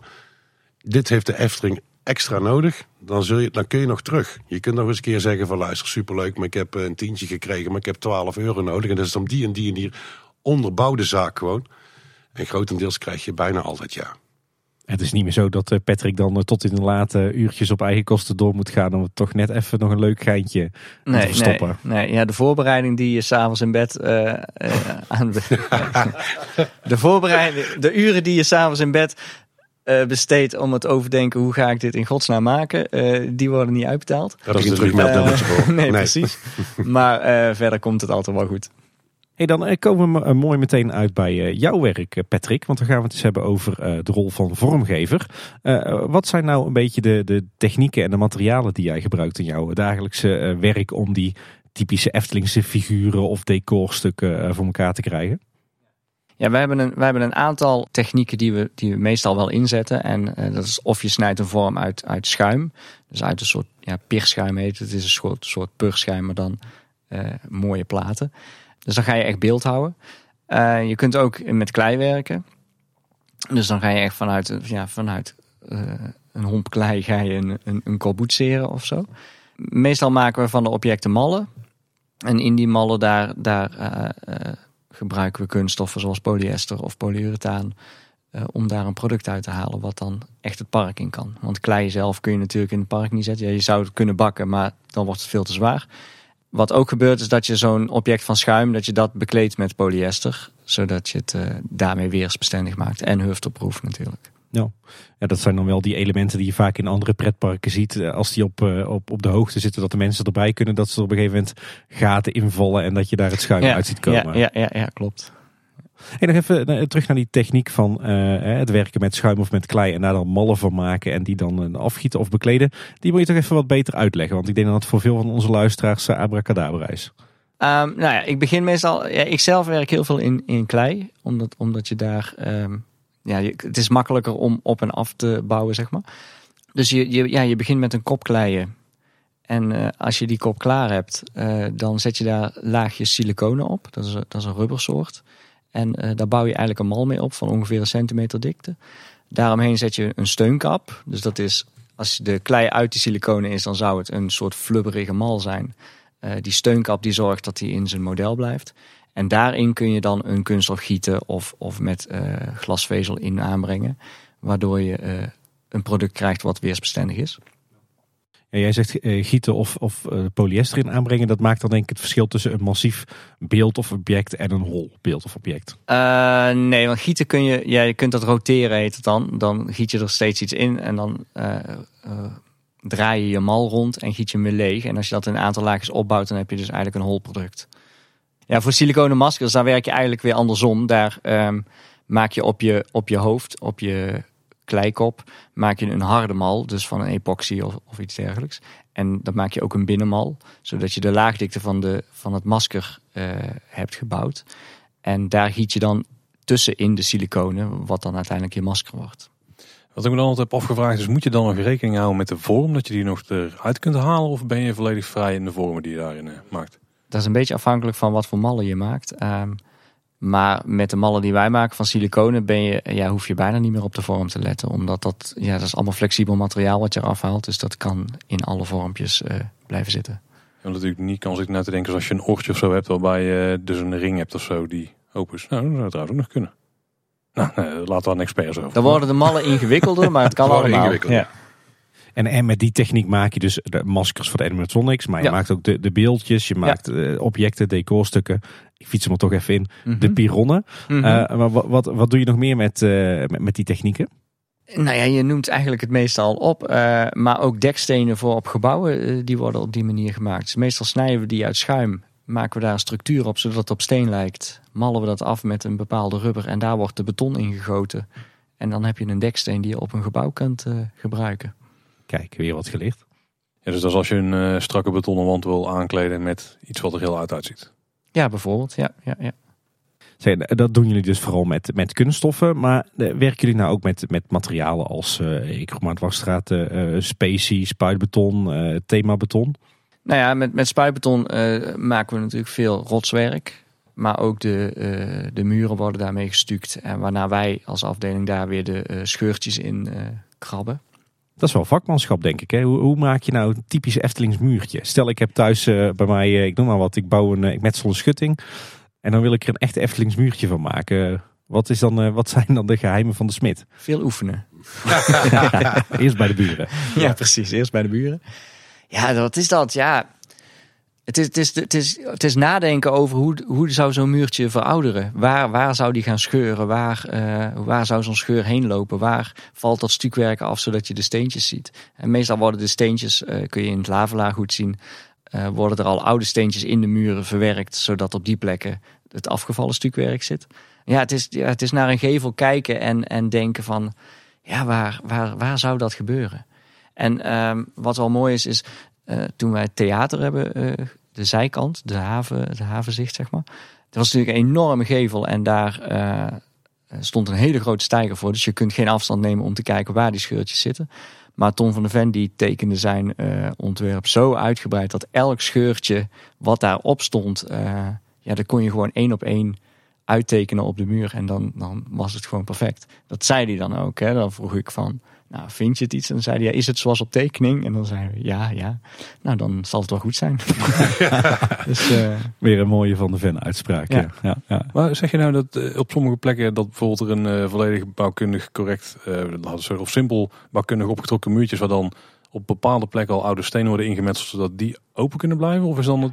Oké. dus ja, je ziet dat vooral in het lavelaar, want daar zijn die stenen ook echt een centimeter of twee naar buiten gemetseld. Eh, tenminste, zie je ook goed op bouwfoto's. Eh, ja, omdat je, omdat je daar natuurlijk vooraf al die steentjes wil hebben zitten. En je wil niet die hele muur opbouwen in, in oude stenen. Want oude stenen zijn een stuk duurder dan eh, nieuwe stenen. Ja. En eh, ja, op die manier los je dat op. Is het nou eh, zo dat, dat tegenwoordig die, die, zeg maar de tekeningen van gevels ook nog tot in detail worden uitgewerkt met hier de doorpiepende steentjes en de scheurtjes? Of heb je daar iets meer vrijheid in? Eh, ja, dat is echt afhankelijk van het project en, en van de ontwerpen. En, eh, ja, maar op veel punten wordt dat nog wel ver uitgewerkt, ja. Ook wel eens dat iemand zegt, Patrick, doe maar wat, ik geloof dat het goed komt. Eh, ja, ook dat gebeurt. Ja, er zijn, er zijn muurtjes waar dat bij gebeurt. Ja. Ja. Er zijn ook bedrijven gespecialiseerd in eh, grote rotspartijen en zo maken. Volgens mij lopen sommige themaparken er ook mee te kopen. Van eh, Universal Rocks komt hier iets optrekken of zo. In hoeverre doen- zijn dat dingen die jullie zelf doen? Of, of vliegt de Efteling daar ook vaak kleine, kleine objecten doen wij wel zelf. Maar als het echt grote, grote oppervlakten zijn, dan worden daar meestal wel eh, externe partijen voor opgezet. Ja, In de wereld van Simmelt hebben jullie allemaal zelf gedaan, dan denk ik. Mm, ja, Ja. onder regie, hè? Ja, uiteindelijk het krapwerk, zeg maar. Uiteindelijk eh, wat gedaan is een decoratiewerk, zeg maar. Zijn ook door dezelfde mensen gedaan die normaal ingehuurd worden bij decoratievormgeving. Alleen die zijn linea recta naar het project gegaan. Dus eh, ja, natuurlijk zijn dezelfde mensen. En was tegenwoordig de way to go eh, voor doorpiepende baksteentjes? Worden die dan vaak gekrapt of worden ze vaak weer nog ingemetseld? Want ik heb het idee dat steeds vaker in beton wordt uitgevoerd. Ja, de laatste jaren wordt er meer in beton uitgevoerd. Ja. Maar dat ligt ook aan de opbouw van het, van het pand, zeg maar. Ja, ja, Als, het, als het gebouw al in beton opgebouwd wordt, dan is het moeilijk om daar die steentjes in te eh, krijgen in die betonwand. Je, ziet bij, bij steeds meer bedrijven, ook bij de, grote namen, bij de Europa Parks en de, Disney's, dat vaak hele gevels eh, in eh, themabeton worden uitgewerkt. Hè. Er wordt hout in uitgekrapt, er wordt metaal in uitgekrapt, er wordt steen in uitgekrapt. Is dat een ontwikkeling die, die jullie hier bij de Efteling ook eh, zien gebeuren? Nou ja, op sommige plekken hebben wij dat ook wel. Dat, dat gekrapte hout en zo. Hè. Dat kan, kan heel mooi zijn. Ja, alles, alles blijft afhankelijk van, van het project waar je, het, waar je het op gebruikt. Ik weet dat we toen bij de Vliegende Hollander binnen in de opstaphaven... daar hebben we toen de eerste luikjes en eh, raampjes in, in spuitbeton eh, gespoten. Maar ja, hout blijft dan vaak toch net weer wat mooier. Maar op plekken waar je heel slecht bij kunt... is spuitbeton weer veel duurzamer. Dus ja. Ja, ik zag Martin wel een beetje eh, moeilijk kijken toen ik het daarover Nou ja, aan de andere kant ben ik nog steeds, nog steeds van de, oude, de bouwkundige materialen. Want het voorbeeld bij de Vliegende Hollander is leuk. Op een opstaphal, redelijk donker. 30% showverlichting. Maar stel je nou voor dat de buitenkant nou eh, al het hout wat je nu ziet in beton uitgevoerd zou worden. Dan denk je, ja, dan mis je toch wel iets. Ja. ja. Eh, wa- Wat is het dan dat andere eh, themaparken dat wel doen? Is dat een stukje gemak of is dat juist een gevolg van alles uitbesteden? Ik denk ook dat het een, st- een stukje kosten is. Aan de andere kant kun je ook zeggen kosten. Maar aan de andere kant kan het ook zijn dat je bij één bedrijf onderbrengt. Van luister, we kunnen dit allemaal alsjeblieft. Ja, kosten onderhoud, maar ook vooruitgang. In de zin van dat die technieken ook steeds verder komen. En eh, waar wij twintig jaar geleden nog amper met spuitbeton werkten, eh, doen we dat nu al veel meer. En toen werd elke steen nog als een echt stuk steen eh, gemetseld. En nu is bijna alles krapwerk. Dus ja, dat is, ja, dat is een beetje de tijd. Als je kijkt naar al die technieken die jij toepast en gebruikt, Patrick, wat is dan jouw favoriete techniek of jouw favoriete materiaal om mee te werken? Ja, gewoon natuurklei, dat blijft voor mij het fijnste om in te werken. Als je een blok schuim, als je daar iets uit wil halen, alles wat je eraf hakt, dat ja, kun je nog terugplakken, maar dat gaat er altijd, ga je altijd zien. Maar klei kun je aanbrengen, kun je weghalen. Je kunt ook met een ontwerper veel makkelijker zeggen, oké, de neus iets groter of de neus iets kleiner. Of, eh, dus voor mij, voor, voor het werk wat ik voornamelijk doe, dus hoofden maken, eh, is, dat, ja, is dat wel het makkelijkste. Misschien even een onderdeel waarvan ik zelf niet eens zeker weet dat het wel bij jullie ligt. Maar we weten dat er van verschillende attracties, vooral de grote, nou ik denk ook van de kleinere trouwens, dat er vooraf maquettes van gemaakt worden. Is dat Ja. ook een taak die bij jullie ligt? Ja, ja, ja, ja, allebei ja. Ja, ja, ja, ja. Nee, we, we hebben wel verschillende manieren, zeg maar. Want je merkt nou, eh, eh, bij Symbolica hebben de, de complete maquette aan de buitenkant met ook een decoratie vormgeving gemaakt. De rotspartijen zelfs een detail eromheen. En zelfs een, compleet deksel wat eraf kon, waar je het totale interieur zou zien. En het laatste voorbeeld is dat je dit deed, deed je echt met de hand. En op dit moment eh, bij het hotel hebben we het model gebruikt zeg maar, van, de, van de architect. En die hebben laten printen. Dus uiteindelijk Ja. heb je. Maar je merkt nog steeds wel, als je dan de, een symbolica zou maken, dan heb je echt wel eh, behoefte zeg maar, aan een handmatige structuur om het echt goed te maken. Want je bent nog steeds aan het ontwikkelen van hoe ziet er iets uit. Terwijl het hotel in presentatie toch redelijk snel eh, te printen is op een kleine schaal, zeg maar. Dus het, het, het, het weegt, ja. Het zijn ook is, de fases, het de fases, ja. waarin het Ja. project zich bevindt. Hè. Nu, om zo'n 3D-print model, dat is mooi om het eerste, in white model, ja. ja precies, het eerste ding te zien. En later kun je dan misschien nog uitwerken als je details wat, wat duidelijker wil hebben. Ik kan het zeker me wel voorstellen als zo'n ding uit de 3D-printer komt, dat er dan toch nog iemand even met, eh, met het schuurpapiertje en Ja. een kwastje en een dingetje langs gaat Nou, net We even... hebben, we Ook, hebben, ook die techniek die eh, verbetert zich. eh, maar je merkt, heel gewoon, snel. je merkt gewoon dat het, van wat Patrick ook zei, dat het een stukje ontwikkeling is. Want op dit moment hadden we het eindelijk nodig. Hoe ziet het hotel er nou uit in een bepaalde schaal ten opzichte van de huis van de vijf zintuigen? Want het idee bestond in de tekening. Hoe, verhoudt zich die, hoe verhouden zich die twee gebouwen nou met, met, met elkaar? En in 3D-tekening is dat leuk uit te leggen. Maar fysiek in een model op tafel heb je gelijk het idee van... hé, hey, dit zit, zit goed in elkaar of zit niet goed in elkaar. Dus daar vind ik wel een hele mooie toevoeging van... en toch nog iets fysiek op tafel neerleggen. Dus er was ook een huis van de vijf zintuigen gemaakt voor die situatie. Die was er al, ja. ja. Ah, kijk. Ja, want dat is een van de doelen waar je het voor kunt inzetten. Echt om op grote schaal even te kijken. Dus op macro-niveau zeg maar van hoe verhouden dingen zich. Maar zijn er nog andere redenen om die... eh, Ja, ja, er zijn mensen die moeten beslissen. Uiteindelijk heb je mensen die heel snel in 3D en het in plaatjes door kunnen kijken. Maar je hebt ook gewoon een raad van commissarissen die op dat moment nakijkt. En die ook fysieke modellen zeggen. Dus eigenlijk, alles speelt wel mee om een, ehm, om een goede presentatie te maken. Dus tegenwoordig niet alleen maar in 3D, maar verbind die dingen met elkaar. Dan heb je in ieder geval iets te pakken waar iedereen nou, niet iets over kan vinden, maar in ieder geval iets bij voelt. Of het nou een fysiek object is, of dat je nou een mooie presentatie met kleuren en conceptschetsen ziet. Ja, de ene keer, Tim zal, eh, zal voor de schetsen gaan en jij zal misschien voor de fysieke maquette daar helemaal op, op, op losgaan van hé hey, jongens, dit is het. Dus het is altijd een middel om, om goed te presenteren. Jullie mogen ook gerust allebei bij ons aanleveren hoor, voor de, af, Ja, oké, geen, geen probleem. Doe Nou, ook- over. Ook de, de monstervis die, die Jora Vision eh, uiteindelijk uitgevoerd heeft. Daarvoor hebben we wel eerst een heel uitgebreid, eh, uitgebreide maquette gemaakt. Zodat we een, ja, toch een meer eh, tastbaar object hebben om te zien wat je uiteindelijk wil. Ja, en dat was het mooiste van die monstervis. Je, je wil gewoon eh, van het platte plaatje de vorm bepalen door decoratie vormgeving. En uiteindelijk wordt dat de monstervis die iemand anders maakt. Maar die maquette zorgt er gewoon voor dat die vorm in orde komt in plaats van dat platte plaatje. Maar vervolgens ga je hem een paar jaar na oplevering ga je hem eh, helemaal opnieuw decoreren. En ziet hij er toch weer net wat anders uit dan in eerste instantie. Ja, Ja, ja, ja, ook dat. Ja, die dingen. Kijk, het is allemaal geen wetenschap. Hè? Dus je bent aan het decoreren en daar ontstaan dingen in. En eh, daar kijkt ook een ontwerper weer mee. En die zegt van wow, dat is eigenlijk misschien wel net iets meer wat ik eigenlijk wilde dan dat we toen hebben gedaan. Dus laten we dat nu wel oppakken. Ja, dat is. Ja, steeds als je, als je iets eh, onderhoudt, dan wil je toch weer net iets eh, hoger tillen. Ja, het kan altijd iets mooier weer. Ja. Die- Want hoe gaat het dan? eh, jullie maken een klein model, een schaalmodel. Die gaat, daar zullen ook ontwerptekeningen bij zitten, misschien een 3D-model. Die gaan dan naar een uitvoerende partij. Maar hoe maken hun daar de grote versie van? Scannen hun dan het origineel of gaan ze het echt proberen na te maken en te benaderen wat het kleine model het, is? het ligt echt aan welk bedrijf je zeg maar, voor, voor je neus hebt zitten. Je hebt mensen die inscannen en eh, netjes gewoon de zaak eh, berekenen. Eh, maar je hebt, kunt ook op een hele simpele manier kun je eigenlijk gewoon uitvergroten. Hè. Uiteindelijk zet je het terug op de vloer hoe groot iets is. Of een dwarsdoorsnede. gedaan. Hebben we ooit gedaan met de reus. Zeg maar, daar zijn eh, hele een maquette van, is van maquetten van gemaakt. En die hebben we opgedeeld in schijfjes van 45 centimeter. En die zijn, die zijn netjes uitgezaagd, tegen elkaar geplakt.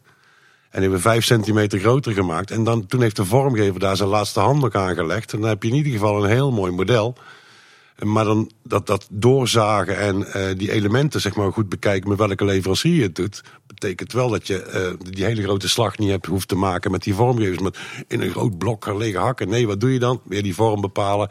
We zorgen dat het eindproduct goed is. Dat hebben we met Simbad met de figuur ook gedaan. De stand van de figuur heeft Patrick eh, compleet uitgetekend. En die hebben netjes besteld, gevreesd en wel kwamen die binnen, zeg maar. Dan heb je mooi, je concentreert je dan weer op het hoofd, op de handen. Dus specifiek waar het toe doet. Nou, ik meen mij te herinneren dat het decor van het meisje met de zwavelstokjes binnen, dat dat ook helemaal is opgebouwd in eh, het Gildenhuis. En daarna in stukjes is vervoerd naar de locatie in het Sprookjesbos. Ja, klopt. Ja. Ja, dat was om tijd te winnen. Eh, omdat ze daar ter plaatse met het gebouw bezig waren en wij al aan de decors moesten beginnen, zijn die eigenlijk ja, op, op nagemaakte wanden eh, al helemaal opgebouwd en uiteindelijk inderdaad in stukken daar naartoe vervoerd. En daar weer aan elkaar gelast. Ja, het, leukste daarvan was wat, dat we ook gewoon eh, een, destijds een nieuw middel vonden. Uiteindelijk een watergedragen polyester. Ehm, en als je dan een ruimte hebt, zeg maar, die netjes 15 tot 18 graden blijft, wat we daar ook hadden, gaf het dezelfde uitstraling als stukwerk. Dus we hadden heel snel een stukje pir, wat we met schuim aan het modelleren waren, daar die, dat materiaal over stevig genoeg. En het gaf gelijk de juiste uitstraling. Zijn jullie ook veel aan het experimenteren om tot nieuwe technieken of inzichten te komen? Of, of hoe weet je bijvoorbeeld welke verf je moet toepassen op bepaalde oppervlaktes om het resultaat te krijgen je? Je hebt natuurlijk wetmatigheden, zeg maar, die je met, eh, met van, van polyurethaan naar watergedragen verf, daar heb je natuurlijk wel eh, mee te maken. En anders ben je gewoon steeds gewoon eh, de polyurethaan aan het uitproberen. Want siliconen, polyurethaan en andere middelen die binnenkomen, onder, onder andere verhoudingen, zeg maar, gebruiken wij ze net. Dus het is ook een stukje ontwikkeling die je intern doet. We zijn met de Fata-maskers ooit met polyurethaan begonnen, maar dat was een eigen receptuur, zeg maar. En uiteindelijk werd dat materiaal normaal gebruikt in de offshore-industrie. Dus we zijn wel steeds bezig met ontwikkelingen. Ook gewoon, als je nu ziet met heel snel, wat je net zei, scannen, eh, 3D-printen. Het is allemaal een extra middel om te komen tot, tot een einddoel, zeg maar. Het is niet zo dat het iets vervangt, maar uiteindelijk is het een, is het een toevoeging, zeg maar, om sneller ergens te komen. En dus jullie doen eigenlijk tussen de bedrijven door ook wel echt aan research en development dan. Ja, zeker. En er komen ook regelmatig leveranciers natuurlijk van onze producten die nieuwe producten hebben en zeggen van hé, hey, wat zou je hiermee kunnen? En zo is er ooit iemand gekomen met een bepaalde plamuur, een kneedbare plamuur. En daar hebben we uiteindelijk de hele sprookjesboom eh mee gekneed. Eh, ja, zo, zo kom je steeds tot nieuwe dingetjes en eh, nieuwe producten.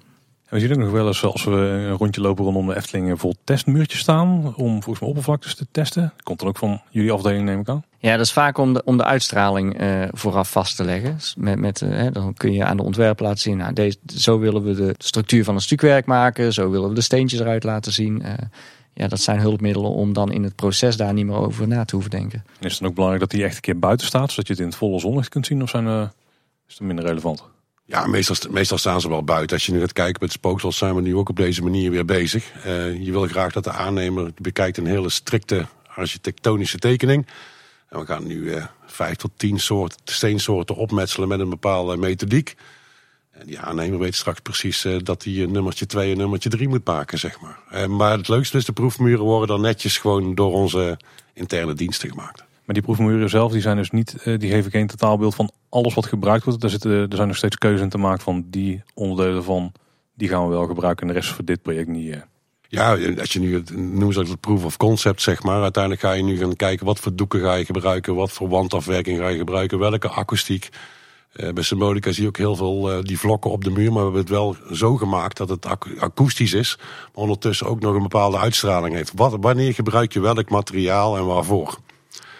En dat geeft eigenlijk een goed beeld, want het is niet alleen hoe het eruit ziet, maar we hebben nu ook gewoon onderdelen die proefmuren of proefstukken die wat maken zijn, die gemeten moeten worden vanwege akoestiek. Mm, en de juiste uitstraling moeten hebben. Nou ja, bij de Zes Zwanen kwamen we in de maquette pas achter dat de, de trap die nu links uh, van het uh, meisje uh, afloopt, die, die stond in het oorspronkelijke ontwerp, liep die achter haar door. Maar in de maquette kwam dat helemaal niet lekker uit. Terwijl het in de 3D-animatie visueel wel oké leek. Nou ja, in zo'n maquette kun je dan heel makkelijk schakelen door te zeggen: Oh, kijk, als we de trap hier zetten, dan past die gewoon veel beter. En ja, klopt het aan alle kanten. Ja, dus een maquette wordt eigenlijk ook nog gebruikt voor ontwerpbeslissingen. Ja, precies. Ja, ja. Dan misschien een uh, totaal uh, vraag in eigen belang. Waarom zien wij die maquettes niet altijd? Nou ja, die van, van de Zes Zwanen staat nu in, uh, in, de, oh, in het museum. museum. Ja, dat klopt ja, ja, ja, En ik weet dat de Baron die staat nog onder in Ravelijn. Dus mensen die daar in de receptie komen, die kunnen hem daar ook zien. Ja, zo heel af en toe dan duiken ze ergens op. Volgens mij heeft Kleren van de Keizer ook lang in de receptie gestaan. Dan stel ik een nog betere vraag, Paul. Waarom zien we die dingen niet iedere keer terug als een stukje merchandise eh, in de souvenirwinkels? Omdat natuurlijk niet uh, iedereen een hele Efteling thuis moet hebben. Want je moet ook soms de Efteling nog bezoeken. Hè? Ja, dat is waar. goed antwoord, goed antwoord. Hey. Hey, laten we eens uh, doorgaan naar een, een ander vakgebied. Het vakgebied uh, decoratie. Dat is wel een lastig, want ik denk als veel mensen decoratie horen, dan denken ze, oh, dat is de techniek van het leuk aankleden van een decoortje en uh, leuk het huis, een kussentje hier en een kaarsje daar. Maar decoratie is natuurlijk binnen de Efteling een heel ander vakgebied.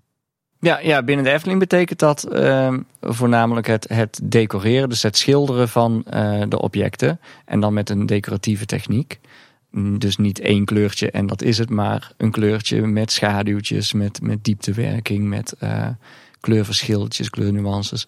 Ja, dat soort dingen. Kunnen, kunnen jullie eens vertellen wat, eh, welke materialen jullie daarvoor gebruiken en welke technieken?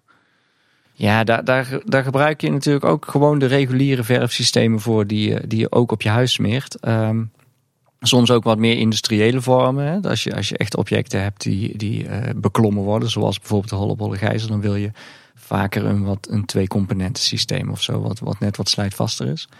Jij gebruikt decoratiespuitjes, dus dan kun je, kun je airbrushen, dan kun je mooie uh, kleurverschillen, kleuroverloopjes maken. Maar ook uh, olieverf, om het, daar kun je vaak net wat meer diepte krijgen. Hè, wat, wat natuurlijk Rembrandt al uh, bedacht had in zijn schilderijen. dat zijn wat transparantere kleuren, dus dan, dan, ja, dan zie je net wat mooiere dieptewerking. Ja, wat, wat gebruik je? Bijvoorbeeld marmertechnieken. Dus om, om nep marmer te maken. In symbolica of in Fata Morgana natuurlijk heel veel gebruikt. Bladgoud. Bladgoud uh. Dus echte laagjes goud aanbrengen op de pironnen bijvoorbeeld. Uh, hoe, hoe werkt dat? Daar ben ik wel benieuwd naar.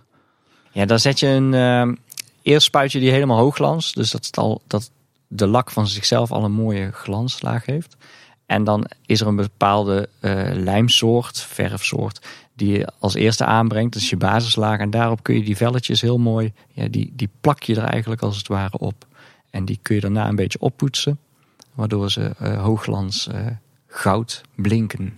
Neem aan dat je dan niet heel erg lomp moet zijn om dat soort werk uit te voeren. Uh, nee, daar kun je er niet vanaf twee meter opgooien. Nee. Die velletjes zijn zo dun dat die, als je die in de lucht komen, dan vervliegen ze gewoon. Ja. Niks, niks voor ons. Je kunt alles leren. Ja, dat is waar.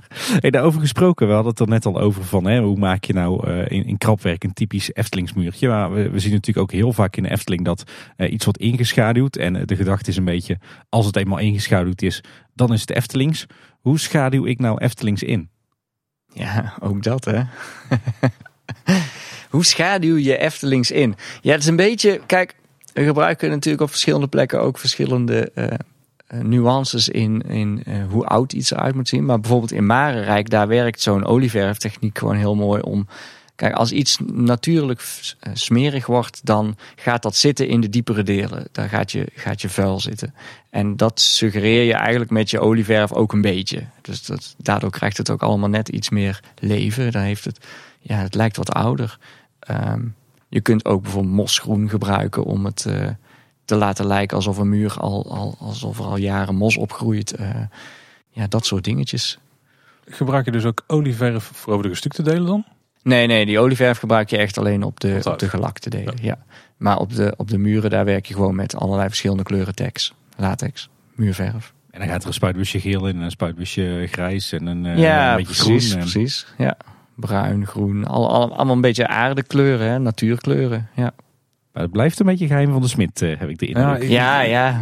Ik ga toch een poging wagen, want begrijp ik nou dat het ook nog per rijk een beetje scheelt welke, of hoe het wordt toegepast? Nou ja, ik bedoel meer, kijk, Carnaval Festival, daar ga je niet proberen dingen heel oud te laten lijken. En in Marenrijk probeer je dat juist wel.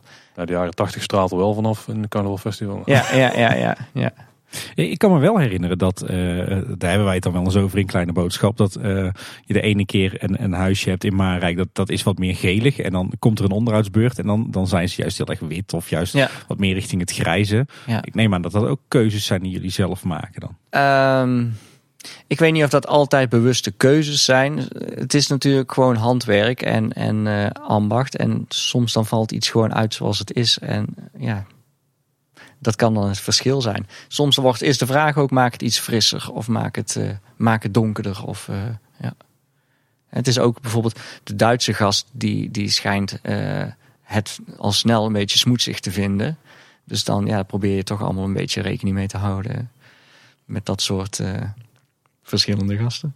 Nee, ja, Chinezen vinden dat ook heel raar. Hè? Dat, je, dat je dingen heel oud gaat maken. Expres. Ik geloof zelfs dat dat ook de reden is dat uh, Phantom Manor er in Parijs heel anders uitziet dan de Haunted Mansions in Amerika. In Amerika zijn ja, ze allemaal netjes ja, en strak. Ja.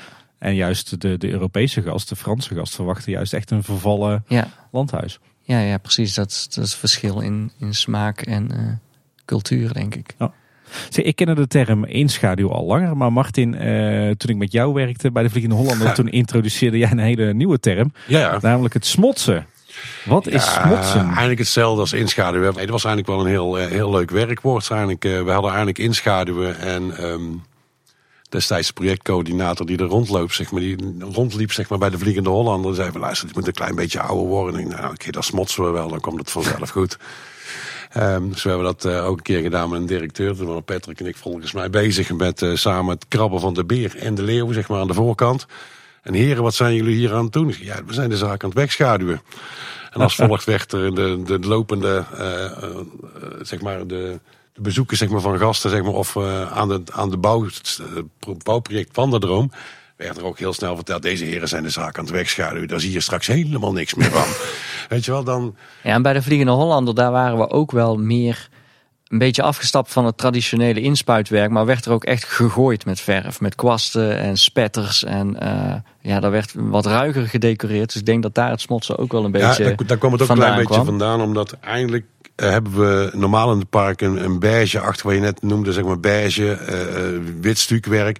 We zijn daar zelfs met zwart begonnen. Dus iedereen, elke vormgever die daar wegkwam met het krabben van uh, betonnen blokken, die kwam daar bijna als een mijnwerker uit, zeg maar. Maar daar zijn we met zwart begonnen en daarna aan het oplichten gegaan, zeg maar, in plaats van inschaduwen. Dus het net, daar hebben we de zaak net eens een keer, keer andersom gegooid. Want als je daar netjes met je sleutel doorheen zou halen, dan zie je geen wit stukwerk, maar zie je dus eigenlijk zwart. Dus uiteindelijk beschadigt bijna nooit in diezelfde stijl. Ah, kijk, ook slim. En dan hebben we ook nog uh, nat in nat schilderen. Nat in nat schilderen, ja. ja. ja. Um, ja, als je kleurverloopjes wil maken, dus je wil bijvoorbeeld van rood naar geel, uh, dan kun je uh, dat met een spuit doen. Maar je kunt ook uh, met de kwast, dus eerst nat je rood opzetten en aan de andere kant je geel en dat door elkaar heen kwasten. En dat is nat in nat schilderen. Ja. Kijk, ook een techniek voor thuis. We hebben het nou gehad over het decoratieve schilderwerk op muren, op, op rotspartijen. Maar, maar, um, maar zijn er nog meer objecten in de Efteling waar jullie die, die, die schildertechnieken op toepassen? Nou ja, alle, alle maskers uh, die worden natuurlijk ook uh, gedecoreerd. En dat is weer een andere techniek, omdat je daar met een rubberachtig materiaal zit. dus bijvoorbeeld op siliconen moet je met siliconen schilderen, anders hecht het niet. Uh, en wat je met een masker wil is, um, afhankelijk van waar het staat, is ook theatrale decoratietechnieken gebruiken, zodat, zodat vormen ook versterkt worden. Dus bijvoorbeeld in Fata Morgana, als je daar het uh, bouwlicht aandoet, dan, dan zie je uh, soms hele rare strepen op gezichten staan, die je in de showverlichting helemaal niet ziet. En dat zie je ook als je naar het theater gaat. Daar zijn mensen vaak heel overdreven opgemaakt. Dus hele grote lijnen rond hun ogen. Of, of zelfs nog witte lijnen om hun ogen groter te laten lijken. En dat doe je ook met, met maskers die bijvoorbeeld in zo'n uh, decor staan. Uh, buiten doe je dat weer minder. Uh, als de afstand groter is, dan doe je het weer meer. Er staat iets heel dichtbij, dan ga je weer veel gedetailleerder. Bijvoorbeeld de trollenkoning staat redelijk dichtbij. Maar daar zie je de adertjes in zijn neus op zijn neus zie je daar gewoon lopen. Zo hou je met allerlei dingen rekening als je zo'n masker schildert. Hou je dus ook rekening mee uh, hoe ver een figuur naar voren staat of hoe ver die in de achtergrond staat? Ja, ja als iets in de achtergrond staat, dan, dan moet, je, moet je grover decoreren dan, uh, dan iets op de voorgrond staat. Ook nog zo, ja, ja. ja want op de voorgrond kun jij het detail heel goed zien. Dus dan wil je ook dat het echter lijkt. En in de achtergrond daar vallen dingen heel veel weg. En wil je ze wel duidelijk laten zijn. Zul je het ook wat harder moeten decoreren, wat scherper. Ik, ik neem aan dat uh, bijvoorbeeld het schilderwerk van de, de, vele beeldjes in het park of de, de borden, dat dat ook bij jullie ligt. Ja, ook de bebording en uh, alle beeldjes die worden bij ons gedecoreerd. Bebording, uh, ja, dat, dat wordt handmatig gedaan, maar ook via printwerk. Dat, dat wisselt ook een beetje per locatie. Handwerk is natuurlijk veel mooier. Mm. Handwerk is altijd het mooiste. Altijd Zijn wij als oude rotten in het vak. Hij staat op, hij staat op band. Dus Alle ja, precies. Alle technieken die worden natuurlijk uh, steeds beter. Dus op een gegeven moment zie je het verschil niet meer. En uh, ik, denk, ik denk dat je altijd moet blijven kijken wat is efficiënt, wat is, wat is uh, en op welke locatie is het. Wil je, wil je een, een authentieke carouselmolen, wil je die bestikkeren of wil je daar nog wel het ambachtelijke uh, handwerk inhouden. Ooit is daar ook de uh, keuze gemaakt om de beelden niet meer van hout te laten zijn, hè, maar van polyester. En toen we dat, ik weet nog dat ik de houten uh, heksen in het sprookjesbos van de heksenpoort vervangen heb voor kunststof. En dat de bouwdienst toen zei, ja maar dat kun je niet maken, dat ga je zien. En dat moet hout zijn, dat moet authentiek zijn. ja, nu weet ook niemand wat meer. En ja, zo, gaan, zo veranderen de technieken natuurlijk steeds. Maar je ziet het verschil ook niet. Want uiteindelijk mal je ook het houten beeldje op dat moment af. En het blijft duurzamer. Maar je hebt ook met die printtechnieken die we net over hadden. Daar, daar is ook een klein stukje verandering. Het is niet alleen maar het printje maken. Want een printje zie ik netjes in een prijslijst terugkomen. Maar aan de andere kant hebben we ook verschillende technieken op oude objecten toegepast nu die in het computer geschilderd zijn. Dus uiteindelijk heb je een andere ambachtelijke techniek om te reproduceren. Het is niet, niet zo dat het een Photoshop document is en we plakken het erop. Er is weer een toevoeging, net zoals 3D-printwerk, die je toch moet onderzoeken om te kijken hoe kun je nou met de computer schilderen. Maar een robot schildert dan het object? Of? Nee, nee, nee. Uiteindelijk heb je letterlijk nog. Kijk, als je, een, als je netjes staat te schilderen, noem het maar op, is met de handband ambachtelijk schilderen, waar we echt fan van zijn. Aan de andere kant, als je een zeepdrukpaneel hebt, zeg maar, wat eigenlijk niet meer, eh, die techniek wordt niet meer toegepast, maar je wil de authenticiteit er nog in hebben, dan kun je een foto maken. Je kunt zeggen, ik maak die foto en die reproduceer ik en die plak ik erop. Nee, we gaan in de computer toch eens een beetje schilderen. Dus uiteindelijk krijg je dus echt letterlijk met een computer, of je nou met een airbrush of met een stift of noem, je gaat schilderen op je computer. Dus nog steeds doet dat een persoon uiteindelijk komt daar wel een ambachtelijk beeld uit. Want het is dezelfde persoon die daar ambachtelijk staat te schilderen, zit te schilderen met een computer. Ja, oké, er komt dan wel een 2D-afbeelding eh, uit. En soms is dat weer een toevoeging op uh, iets wat we eigenlijk niet meer kunnen doen, zoals zeepdrukwerk. Hm. Ja, ja dat, dat is in decoratie 20 of 30 jaar geleden werden ook alle letters nog met de hand geschilderd. En daar kwam ook een plotter. En die handschilder die, die zei ook: nee, daar moet je nooit aan beginnen. Maar nu weten we ook niet beter. Ja, dat is. En je moet wel altijd blijven kijken van wat, ja, wat, waar, waar dient het voor en past het daar binnen. Uh, over het schilderen van figuren. We, zien natuurlijk vaak figuren even uit het park verdwijnen. Dan staan ze in de werkplaats en dan worden ze helemaal opnieuw gedecoreerd. Ik kan me voorstellen, dat ik, maar ook denk vele luisteraars, dat het schitterend werk is om bijvoorbeeld in Heraut helemaal opnieuw uh, op kleur te zetten en te decoreren en te detailleren. Ja, dat zijn, zijn altijd leuke objecten om, om weer opnieuw aan te pakken. Ja, je, gaat, je gaat natuurlijk eerst kijken van, hè, bijvoorbeeld bij de Herauten, die, die, die hadden best wel onderhoud nodig. En dan ga je ook eerst kijken van waar komt dat dan door? Hè? Is dat dan destijds, uh, moest dat toen snel af bijvoorbeeld? Heeft de polyester niet genoeg tijd gehad om uit te dampen voordat er de verflaag opgezet is? Uh, was het verfsysteem destijds uh, net veranderd of zat er een nieuw product op? dat ga je allemaal onderzoeken en, en van daaruit ga je weer een heel nieuw systeem opbouwen. wat er weer minimaal 7 tot 10 jaar tegenaan kan. En dan is het ook weer kijken van vinden we de kleuren van destijds nog mooi? Uh, willen we daar nog een aanpassing op hebben? eigenlijk ja, zo probeer je steeds te verbeteren. En er zitten ook wel mogelijkheden in, in onderhoud, zeg maar. Want de Herauten is natuurlijk ook al versie 3. Dus eigenlijk zijn die ook op keer opnieuw gemodelleerd.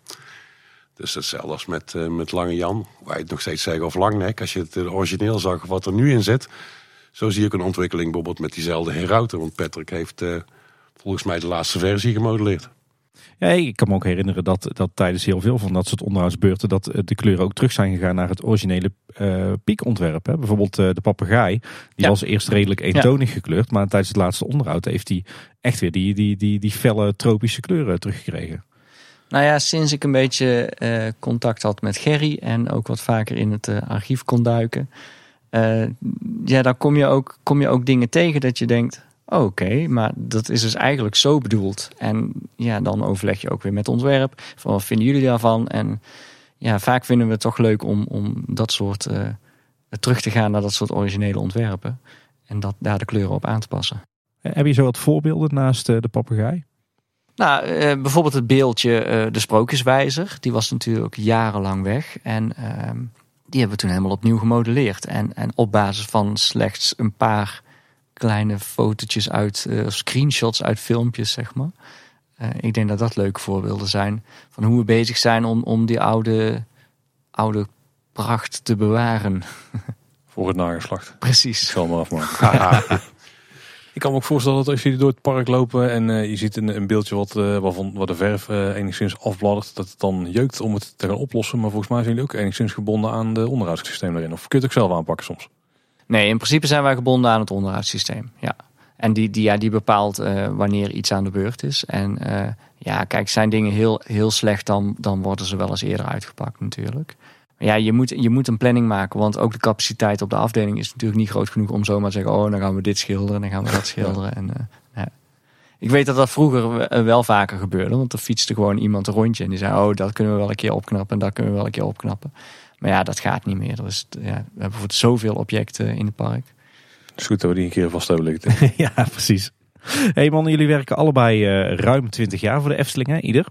Eh, jullie hebben ook ontzettend veel projecten gerealiseerd in die tijd. Wat zijn, eh, wat jullie betreft nou, eh, en daar mogen jullie allebei los antwoord op geven hoor, de, de krenten uit de pap geweest eh, wat betreft de decoratie en, en vormgeving of thematisering in zijn geheel? Ja, en voor mij, eh Meisje met de Zwavelstokjes, eh, is echt een mooi project geweest. Ook de samenwerking met Michel den Dulk natuurlijk. Ja. Ja, wat, wat maakt dat dan zo'n mooi project? Omdat ik het al een, een heel leuk ontwerp vond. En, en ja, de bouwwijze waarop we, dat, waarop we dat zijn gaan bouwen in de hal. En ehm, ja, de samenwerking met Michel was heel, heel leuk. En ja, om dat echte Efteling gevoel daar weer in te kunnen leggen. Dat, ja, dat was denk ik het mooiste van dat project. Maar ik, wat, wat ik zelf ook heel erg leuk vind binnen mijn werk is het eh, upgraden van eh, eh, objecten. Bijvoorbeeld in de Fata Morgana, daar, daar is, eh, ja, daar is ook alweer twintig jaar geleden kwam er een nieuw, nieuw maskerproduct. En toen zijn alle koppen opnieuw gemodelleerd. Maar dat was zo'n groot project dat het allemaal heel snel moest. En daar was de kwaliteit van de eh, eh, modellen, die was wel achteruit gegaan ten opzichte van de oorspronkelijke modellen. Ook, ook om technische redenen. En ehm, tijdens de grote onderhoudscyclus van rond 2010 of zo, hebben daar ook weer een aantal maskers kunnen vervangen. Dus vooral van, van hoofdfiguren.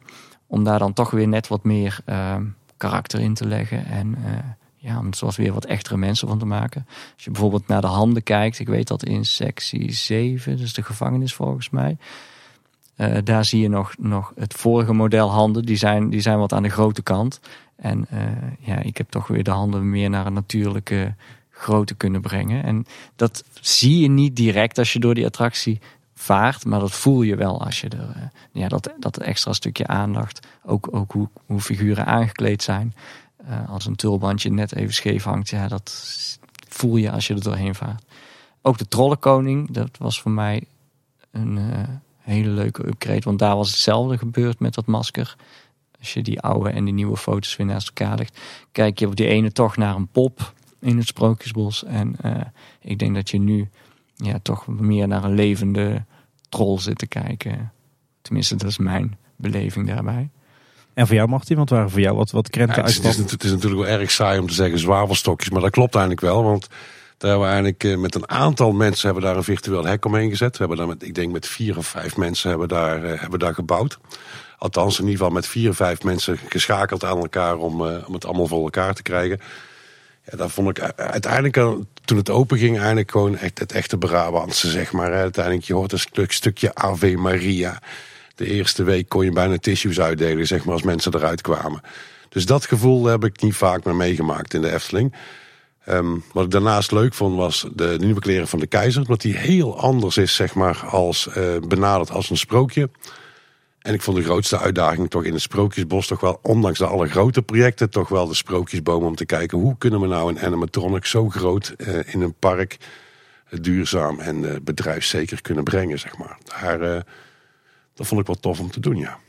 Ja, En dat was ook heel leuk trouwens toen we daar met de Sprookjesboom bezig waren. Dat we een heel mooi team bij elkaar gezet hebben. We hebben zelfs toen een aparte hal hier in Kaatsheuvel helemaal ingericht om puur alleen maar die Sprookjesboom te maken. Ja. Ik kan me voorstellen, eh, Symbolica staat natuurlijk wereldwijd eh, heel goed bekend. Omdat iedere ruimte van boven tot onder, achter eh, helemaal afgewerkt is 100%. Dat moet ook een monsterklus zijn geweest voor jullie. Ja, dus, dat, ja.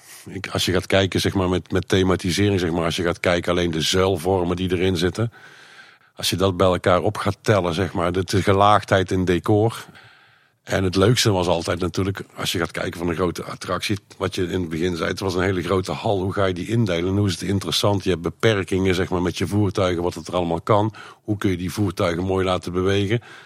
En hoe verder je free clearance een zaak hebt, hoe minder decor je toe kunt passen. Wat kun je nou optimaal halen uit die attractie? En dat was eigenlijk het leukste. En dan iets om trots op te zijn. Ik denk nog steeds de vlinderscène, zeg maar. Dat we daar nog steeds een mooi decor hebben neergelegd. Want eh er was ook een discussie om daar een projectieruimte van te maken. Dus drie eh eh, dooms waar je binnen reed. En dan zou je dan een projectie zien. Ik ben ook super blij, zeg maar, dat ik een decor heb kunnen maken daar. Althans met, het, met een groot team. Want uiteindelijk alle technieken, als die allemaal uit zouden vallen, zeg maar, dan blijkt dat je nog een heel mooi vet decor over hebt. Wat in Efteling-stijl is, gewoon fysiek aanwezig. Dat geldt ook voor de monstervis. Daar hebben we ook een discussie gehad. Gaan we het projecteren of gaan we het nou letterlijk brengen als 3D-figuur? Ja, daar ben ik echt trots op dat we die kant op zijn gegaan. Ik hoop dat dat de kernwaarde blijft nog steeds bij de Efteling. Mooi decor maken, techniek erin verweven. En als die techniek een klein stukje ouder wordt, dat je daar weer nieuwe techniek in kunt zetten. Ik hoor hier hele wijze woorden. Ja. In de Panorama Salon eh, zien we dus een prachtig eh, diorama eigenlijk. Het doet me denken aan een ander, eh, volgens mij best bijzonder project. Want jullie hebben inmiddels alweer enige tijd geleden ook het hele diorama gerestaureerd. Dat lijkt me ook best wel een spannende klus voor een, een afdeling als decoratievormgeving. Ja, dat was een spannende klus. Eh, ik ben daar zelf niet zo heel erg bij betrokken geweest destijds. Maar daar was vooral het spannende, hoe gaan we dat ding uit elkaar slopen eh, zonder hem Ja. te slopen. en eh, het ook weer één op één terug te plaatsen. Dus eh, ja, daar zijn, is vooraf veel eh, denkwerk ingeschoten. En daar zijn allemaal segmenten van gemaakt die uitgeplaatst konden worden en weer teruggezet konden worden. En zo is alles weer helemaal opnieuw gedecoreerd, eh, bijgewerkt waar nodig. eh. Ja, we hebben, daar, we hebben daar destijds nog gewoon segmenten van gemaakt. Eigenlijk, eh, om te kijken van, want je had heel veel mensen die dus de glazen, het gla- glas naar voren zouden zetten en ergens in konden stappen. We hebben ook aangegeven op welke posities je kunt instappen en in ieder geval ergens bij kunt. Uiteindelijk al de trafo's die vroeger die van je eigen trein ZW's zijn allemaal weggehaald. Die zijn ook met PLC's, computer gestuurd in ieder geval. En je merkt gewoon dat we alle elementen die erin zaten als historie, die zijn er ook in teruggekomen. En we hebben het leukste ervan in het project, daar hebben we echt, echt lol mee gehad met elkaar om iets toe te voegen daaraan. Dus we hebben daar een projectleider gehad en dan had ik gezegd, waar zijn die uren? Want jullie zijn nieuwe dingen aan het maken. Ik zei, nee, we zijn geen nieuwe dingen. Als jullie maar terugkomen en jullie kunnen laten zien aan ons wat wij hebben toegevoegd, zullen wij zeggen wat we toegevoegd hebben. We hadden, ik denk, zes, zeven kleine elementjes toegevoegd. Maar op een gegeven moment kwam die terug. Ik heb er acht gevonden. Ik zei, nou, je hebt ze nog niet allemaal gevonden. Ga er maar een keer terug. dus na een aantal dagen kwamen ze op 24. Maar we hebben eigenlijk eh, een paar hele leuke kleine dingen toegevoegd. Zoals Anton Pieck en de ganzenhoeder. En uiteindelijk zo zijn we hele kleine elementjes. En dat is eigenlijk lol voor de afdeling, zeg maar. Heel mooi, Ja, dat ja. zijn die extraatjes waar we het al eerder over hadden. Om het net even wat leuker te maken. En ja, de reacties daarop vanuit de en de fanwereld. En maar ook de gewone bezoeker. Die toch die dingetjes ontdekt. Ja, dat is gewoon wat de Efteling uniek maakt. Ja, en volgens mij, Patrick, ben je ook een expert in het maken van taarten. Taarten. ik heb echt al. Ja, ik zou denk ik wel een soort van bakketbakker kunnen worden. Ik heb al heel veel taarten gemaakt. Niet te eten. Nee, ze waren geen een van alle te eten, maar Le- ik heb al uit. veel taarten gebakken. Ja, ja dat, is, dat is ook gewoon leuk. En ehm, dat was ook bij eh, Symbolica weer leuk, omdat je daar dan weer fantasierijke taarten moet maken. Dus, dus niet de taart die je normaal in de, in de eh, taartenwinkel ziet of in de Efteling. Maar weer net even iets anders. We hebben zelfs een vissticktaart gemaakt. Eh, nou ja, daar probeer je toch met elke taart weer een soort, ja, een, een, een soort verhaaltje te vertellen. Want dat is het steeds wat je probeert te doen. Hè? Eh, bijvoorbeeld een taart die dan helemaal opgebouwd is met ananasstukjes en, en daar iets van een gekke vorm in ziet. Of een, een taart die meer naar pardijntje, eh, bij pardijntje zou passen. Of eh, ja, zo, zo is het, maakt het taarten maken leuk. Maar jou- jouw passie voor polyestertaart is volgens mij begonnen met de winter Efteling, toch? Ik ben daarmee begonnen met de winter Efteling. Toen was inderdaad de vraag dat er in verschillende huisjes wintertaarten moesten komen. Want taart, dat werd geassocieerd met feest natuurlijk. En met winterse gezelligheid. Dus zo zijn die eh, ontstaan, ja. En dan is het steeds zoeken naar nieuwe materialen en technieken... om een appeltaart op een appeltaart te laten lijken. Ja. En natuurlijk de worteltjestaart bij de zeven geitjes. Hè? En de worteltjes staat bij de zeven geitjes. Want wat eten geitjes? Wortels. Ik neem aan dat dat niet voor, iedere, voor al die taarten een apart ontwerp is gemaakt. Dus dat daar ook aardig wat eh, eigen eh, Nee, dat is, al, nee, dat is echt gewoon... eh, ja, dat wordt op de afdeling ontwikkeld, ja. Volgens mij is ook nog een ding wat bij jullie eh, afdeling zit. ehm, is wat we hebben gezien bij Baron 1898 en bij eh Max en Moritz. Dat er werd gevraagd aan het grote publiek. Zeg maar. Hebben jullie nog spullen thuis liggen die iets te maken met de mijnbouw of met, eh, met het Alpengebied? Dat komt ook vanuit jullie dan, denk ik. Ja, ja, ja, die vraag komt, gaat dan vanuit communicatie natuurlijk naar buiten. En ehm, ja, dat komt omdat je bijvoorbeeld bij, bij Baron 1898... ga maar op zoek naar mijn spullen. En je gaat zoiets zoeken op rommelmarkten en, en kringlopen. Maar daar ligt niet altijd een hele Nee. hoop spul voor in een mijn. En ehm, mensen hebben thuis vaak wel die objecten. En die vinden ze ook leuk om aan de Efteling te schenken. Zodoende werd die vraag natuurlijk gesteld. En wat, dan, wat ik dan leuk vind met die objecten is om ze dan te vereftelingsen. Zodat, zodat je eh, ja, daar een Eftelings kleurtje op geeft. Dat je ze even inpoetst of een Efteling schabloontje erop zet.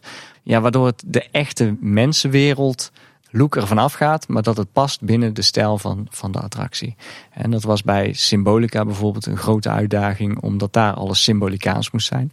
En je bijvoorbeeld in het observatorium... eh, allerlei eh, instrumenten had die je nergens kunt kopen. Waardoor ik eh, met kandelaars en plastic bollen en metertjes uit andere objecten allemaal samen ben gaan voegen om toch die specifieke objecten te kunnen maken die, ja, die je daar wil zien.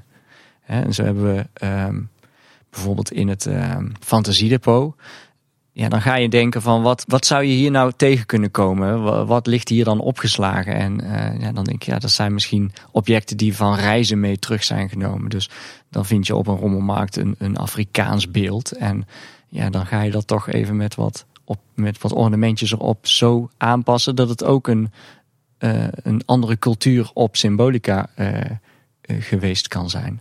In het observatorium zal hetzelfde gebeurd zijn, denk ik. Want daar staan enorm veel detailelementen. Ja, ja, ja, ja, er stond op het ontwerp van Sander stond al een, een, een groot skelet van een, soort emu-achtig eh, dier. En die kwam ik echt met toeval tegen in een eh, brokante winkeltje. Dus eh, die heb ik ook meteen gekocht. En, eh, maar toch aangepast. Dus, dus hij heeft nu een gouden ei in zijn hand. En, en we hebben wat stekels op zijn rug gemodelleerd. Zodat het niet meer de emu is die wij hier op aarde kennen. Maar dat het dan net even een vogel is van een andere planeet. Lijkt me echt een heerlijke klus waar je echt helemaal in los kan gaan. Hè? Ook als je bijvoorbeeld kijkt in, in een Polleskeuken of eh, een Baron of een eh, nieuwe witte paard. Ja, precies. Volop eh, details overal. Ja, ja, dat is echt leuk, omdat dat niet helemaal volgens het ontwerp hoeft. Maar dat je wel in de sfeer gaat zoeken zelf. En, en dat je daar verhaaltjes bij gaat zoeken. En Pieter Christiaans heeft dat gedaan voor Bakkerij Krumel. Ja, die is daar ook, hè, heeft daar ook allemaal die leuke dingetjes uitgezocht. Van, van, eh, met de namen op de kisten en, en de, de broodplankjes met de Efteling figuren erop. En, en dat soort eh, grapjes, die kun je dan zelf toevoegen. En dat is dan eigenlijk een combinatie van eh, op zoek gaan inderdaad in brokante winkels en, en op markten en dingen aanpassen. Tot dingen volledig zelf maken volgens ontwerp en alles wat daartussen zit. Ja, ja, precies. Ja, voor Symbolica daar waren een aantal objecten die per se bij bijvoorbeeld het observatorium hoorden. Dus die zijn echt custom gemaakt. Maar alle opvulling daarbij, die, eh, ja, die haal je dan van rommelmarkten. Dan zie je ergens een schaakbord en dan denk je, ja, Almar zal tussen het werk door misschien toch even af en toe een schaaksteen verzetten. En hoe zorg je nou dat het niet te veel wordt? Dat het geen overdaad wordt? Dat je echt denkt van nou, ze hebben hier maar een hoop spullen en prullen in, uh, in dat hok gedouwd. Ja dat, ja, dat doe je op gevoel. Daar, daar, ja, dus steeds afstand nemen, steeds even kijken van oké, moet daar nog iets bij? Of is dat te veel of is dat te weinig? Of, uh, ja, en zo kom je uiteindelijk tot het resultaat. Heel veelzijdig eigenlijk uh, de rol van uh, decorateur-vormgever dus. Ja dat, is, dat, ja, dat maakt het werk ook leuk. En daarom hou je het ook ja, zo lang al vol. Omdat je, ja, het is steeds iets nieuws. En uh, je zit natuurlijk in een bepaald Efteling, uh, in een soort Efteling-concept. Maar daarin is zoveel beweegruimte. Je kunt daar zoveel kanten mee op. Dat, ja, maakt, blijft het werk interessant houden. Hey man, wat is de toekomst van uh, thematisering binnen de Efteling? Wat, wat zijn ontwikkelingen die eraan komen qua materialen, technieken? Ik denk globaal dat je nog steeds uh, bij de Efteling kunt zeggen dat je werkt aan erfenissen van iemand anders. Dus uiteindelijk moet je nog bouwkundig nog steeds kijken dat bouwkundig al die materialen nog uh, overeind blijft. Um, maar het belangrijkste is dat je gewoon de toevoeging gaat kijken. Nieuwe manieren van werken. Um, sneller, um, effectiever. Uh, maar nog steeds met dezelfde uitstraling. Dat je nog steeds dezelfde uitstraling, die Efteling uitstraling kunt behouden, zeg maar. En met nieuwe technieken bedoel ik gewoon. zorg dat je zaken op dat Efteling niveau blijft houden, zeg maar. Maar blijft mogelijkheden zien. Ja, ja want jij zegt, jij zegt sneller, effectiever. Maar als ik dan kijk naar de wereld van Simbad, dan denk ik dat er zelden een, een, een project is geweest waar zo'n enorm aandeel uh, eigen mensen aan decoratie voor hebben. Ik bedoel niet met eff, snel en effectief, maar als je gaat daarmee, want uiteindelijk heb je eigenlijk daar alles ingestopt, zeg maar, wat, uh, wat de Efteling zeg maar behelst. Uh, vanaf de boten tot de vloer, tot de handelswaren aan de bovenkant, de inhoud daarin. Uh, kan het wel in die kapconstructie? Kunnen we het laten bewegen? Uh, het, het, zeiltje in de boot met mak, uh, superleuk, maar we mag dat wel een zeil, ja of nee? Ja, we willen graag een zeil. De props en requisieten eromheen, de effecten, Simbad, de boot, het bewegen. Dus uiteindelijk, um, dat bedoel ik ook met het totaalpakketje, zeg maar. Maar daar hebben we ook heel veel nieuwe technieken bekeken. Van luisteren, van hoe kunnen we sneller en effectiever ergens komen? Want we willen wel graag nog steeds veel waarde creëren voor de Efteling. En ik kan me voorstellen dat, uh, dat zeg maar, de duurzaamheid van uh, de objecten die je neerzet in het park, dat die ook steeds dat je ook steeds een nieuwe mogelijkheid aan het zoeken zijn om die te verlangen. Ja, technisch, technisch gezien wel alles wat eronder zit, zeg maar, wat we met maskers hebben gedaan, zeg maar, met effectiviteiten, dat het steeds langer meegaat. Maar dat geldt ook bijvoorbeeld voor bewegingen. Je krijgt van tevoren ook natuurlijk eisen op hè, vanuit een project. Van luister, het moet ook minimaal zoveel jaar mee kunnen. Mits normaal onderhoud.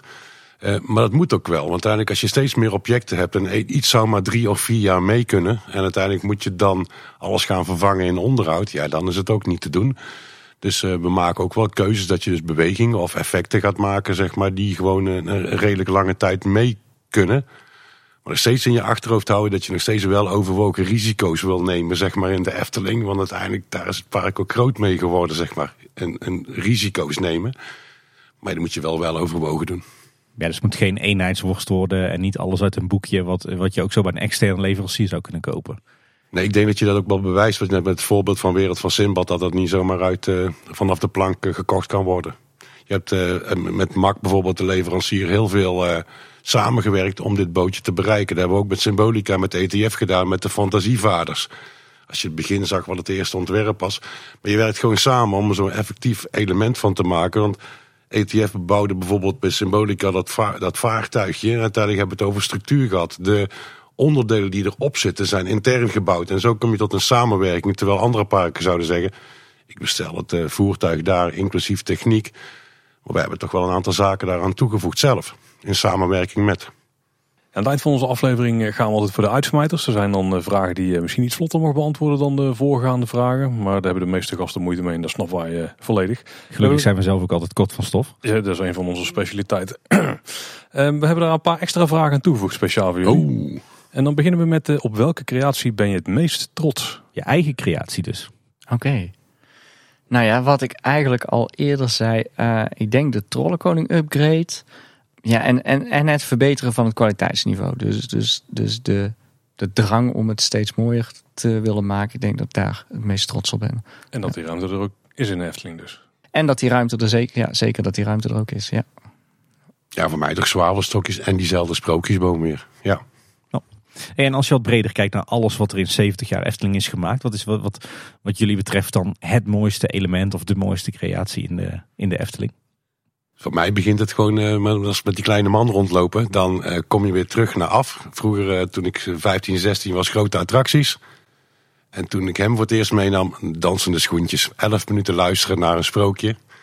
Dat was 7 minuten onderweg. Mm, We gingen door, zeg maar, naar de trollenkoning. Nee, nee, pap, even terug. Maar nou begint het pas. Dus uiteindelijk 18 minuten op een bankje gezeten bij twee dansende schoentjes. Gewoon geweldig.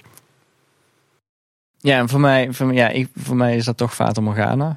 Ehm, omdat dat natuurlijk gebouwd is in een tijd waarin, ja, Pirates of the Caribbean hadden een paar mensen misschien gezien. Maar om dan toch binnen, binnen dit bedrijf zoiets eh, uit te voeren, ja, dat, ja, dat is echt, echt prachtig.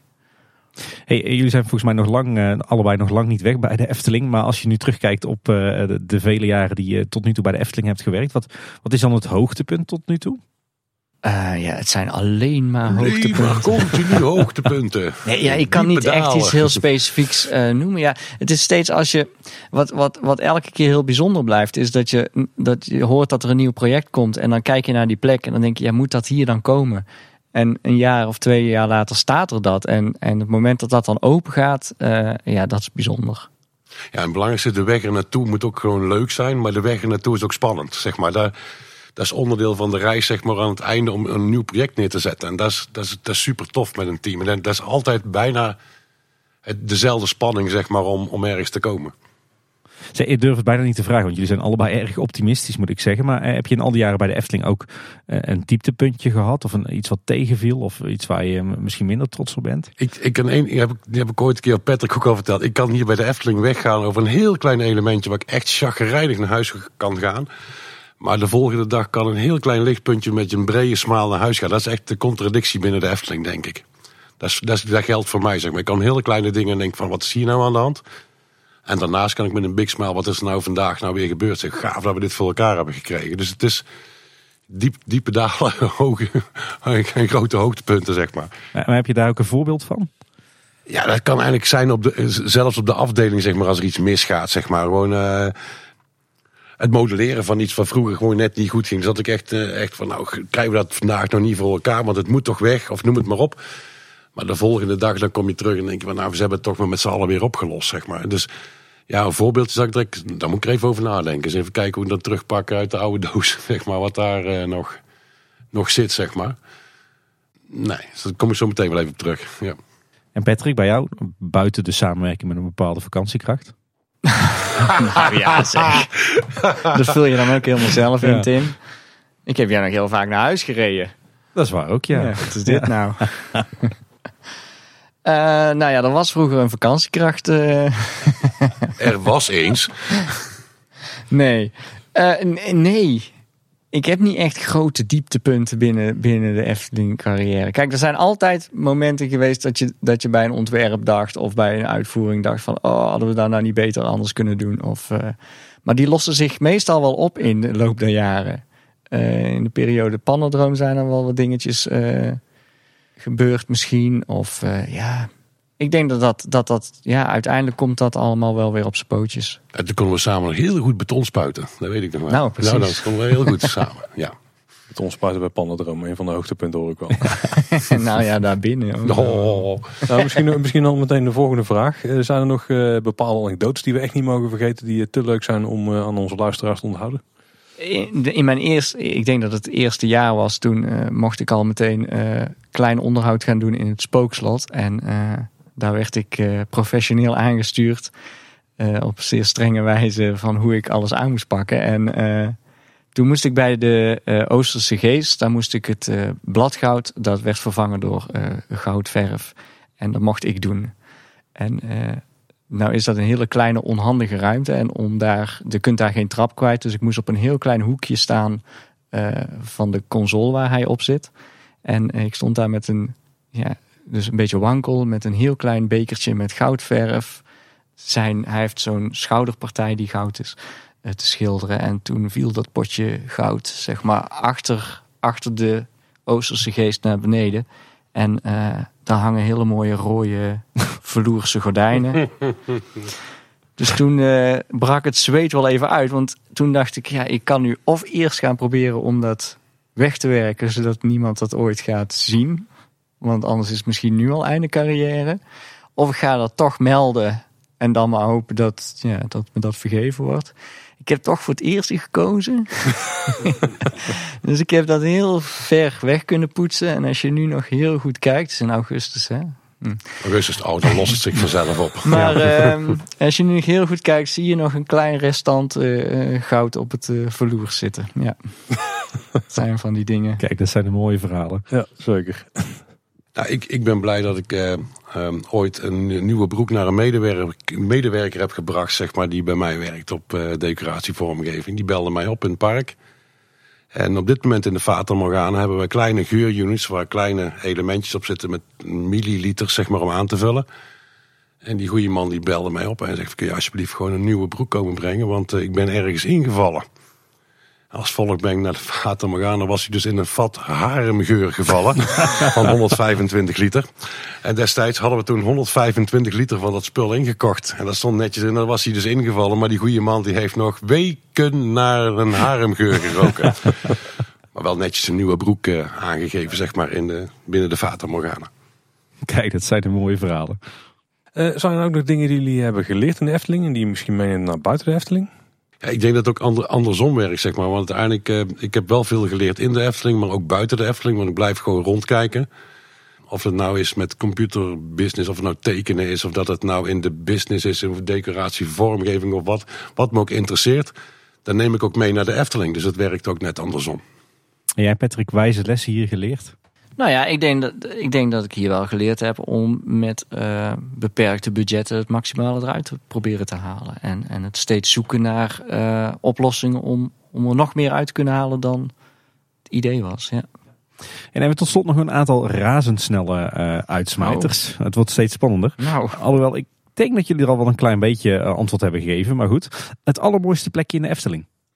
Uh, ja, dat is wel Fata Morgana, maar dan achter de schermen. En ook het spookslot achter de schermen. Omdat je daar nog echt de oude Efteling terugvindt. En uh, ja, daar, daar zijn allerlei hoekjes en kamertjes en ruimtes waar gewoon ja, allerlei oude attributen nog staan. En, uh, dus dat zijn hele leuke ruimtes. Gaat hij ons gewoon jaloers maken? Hè? Ja, natuurlijk. ja, je moet eens weten wat er onder dat spookslot allemaal ligt. Nee, voor mij zwavelstokjes, echt. Ja. En, en hebben jullie ook nog een favoriete attractie? Ja, is voor mij uh, het Sprookjesbos en dan de, de, zeg maar de kabouterhuis en, en de zeven geitjes. Omdat dat zoveel pieksfeer uitstraalt.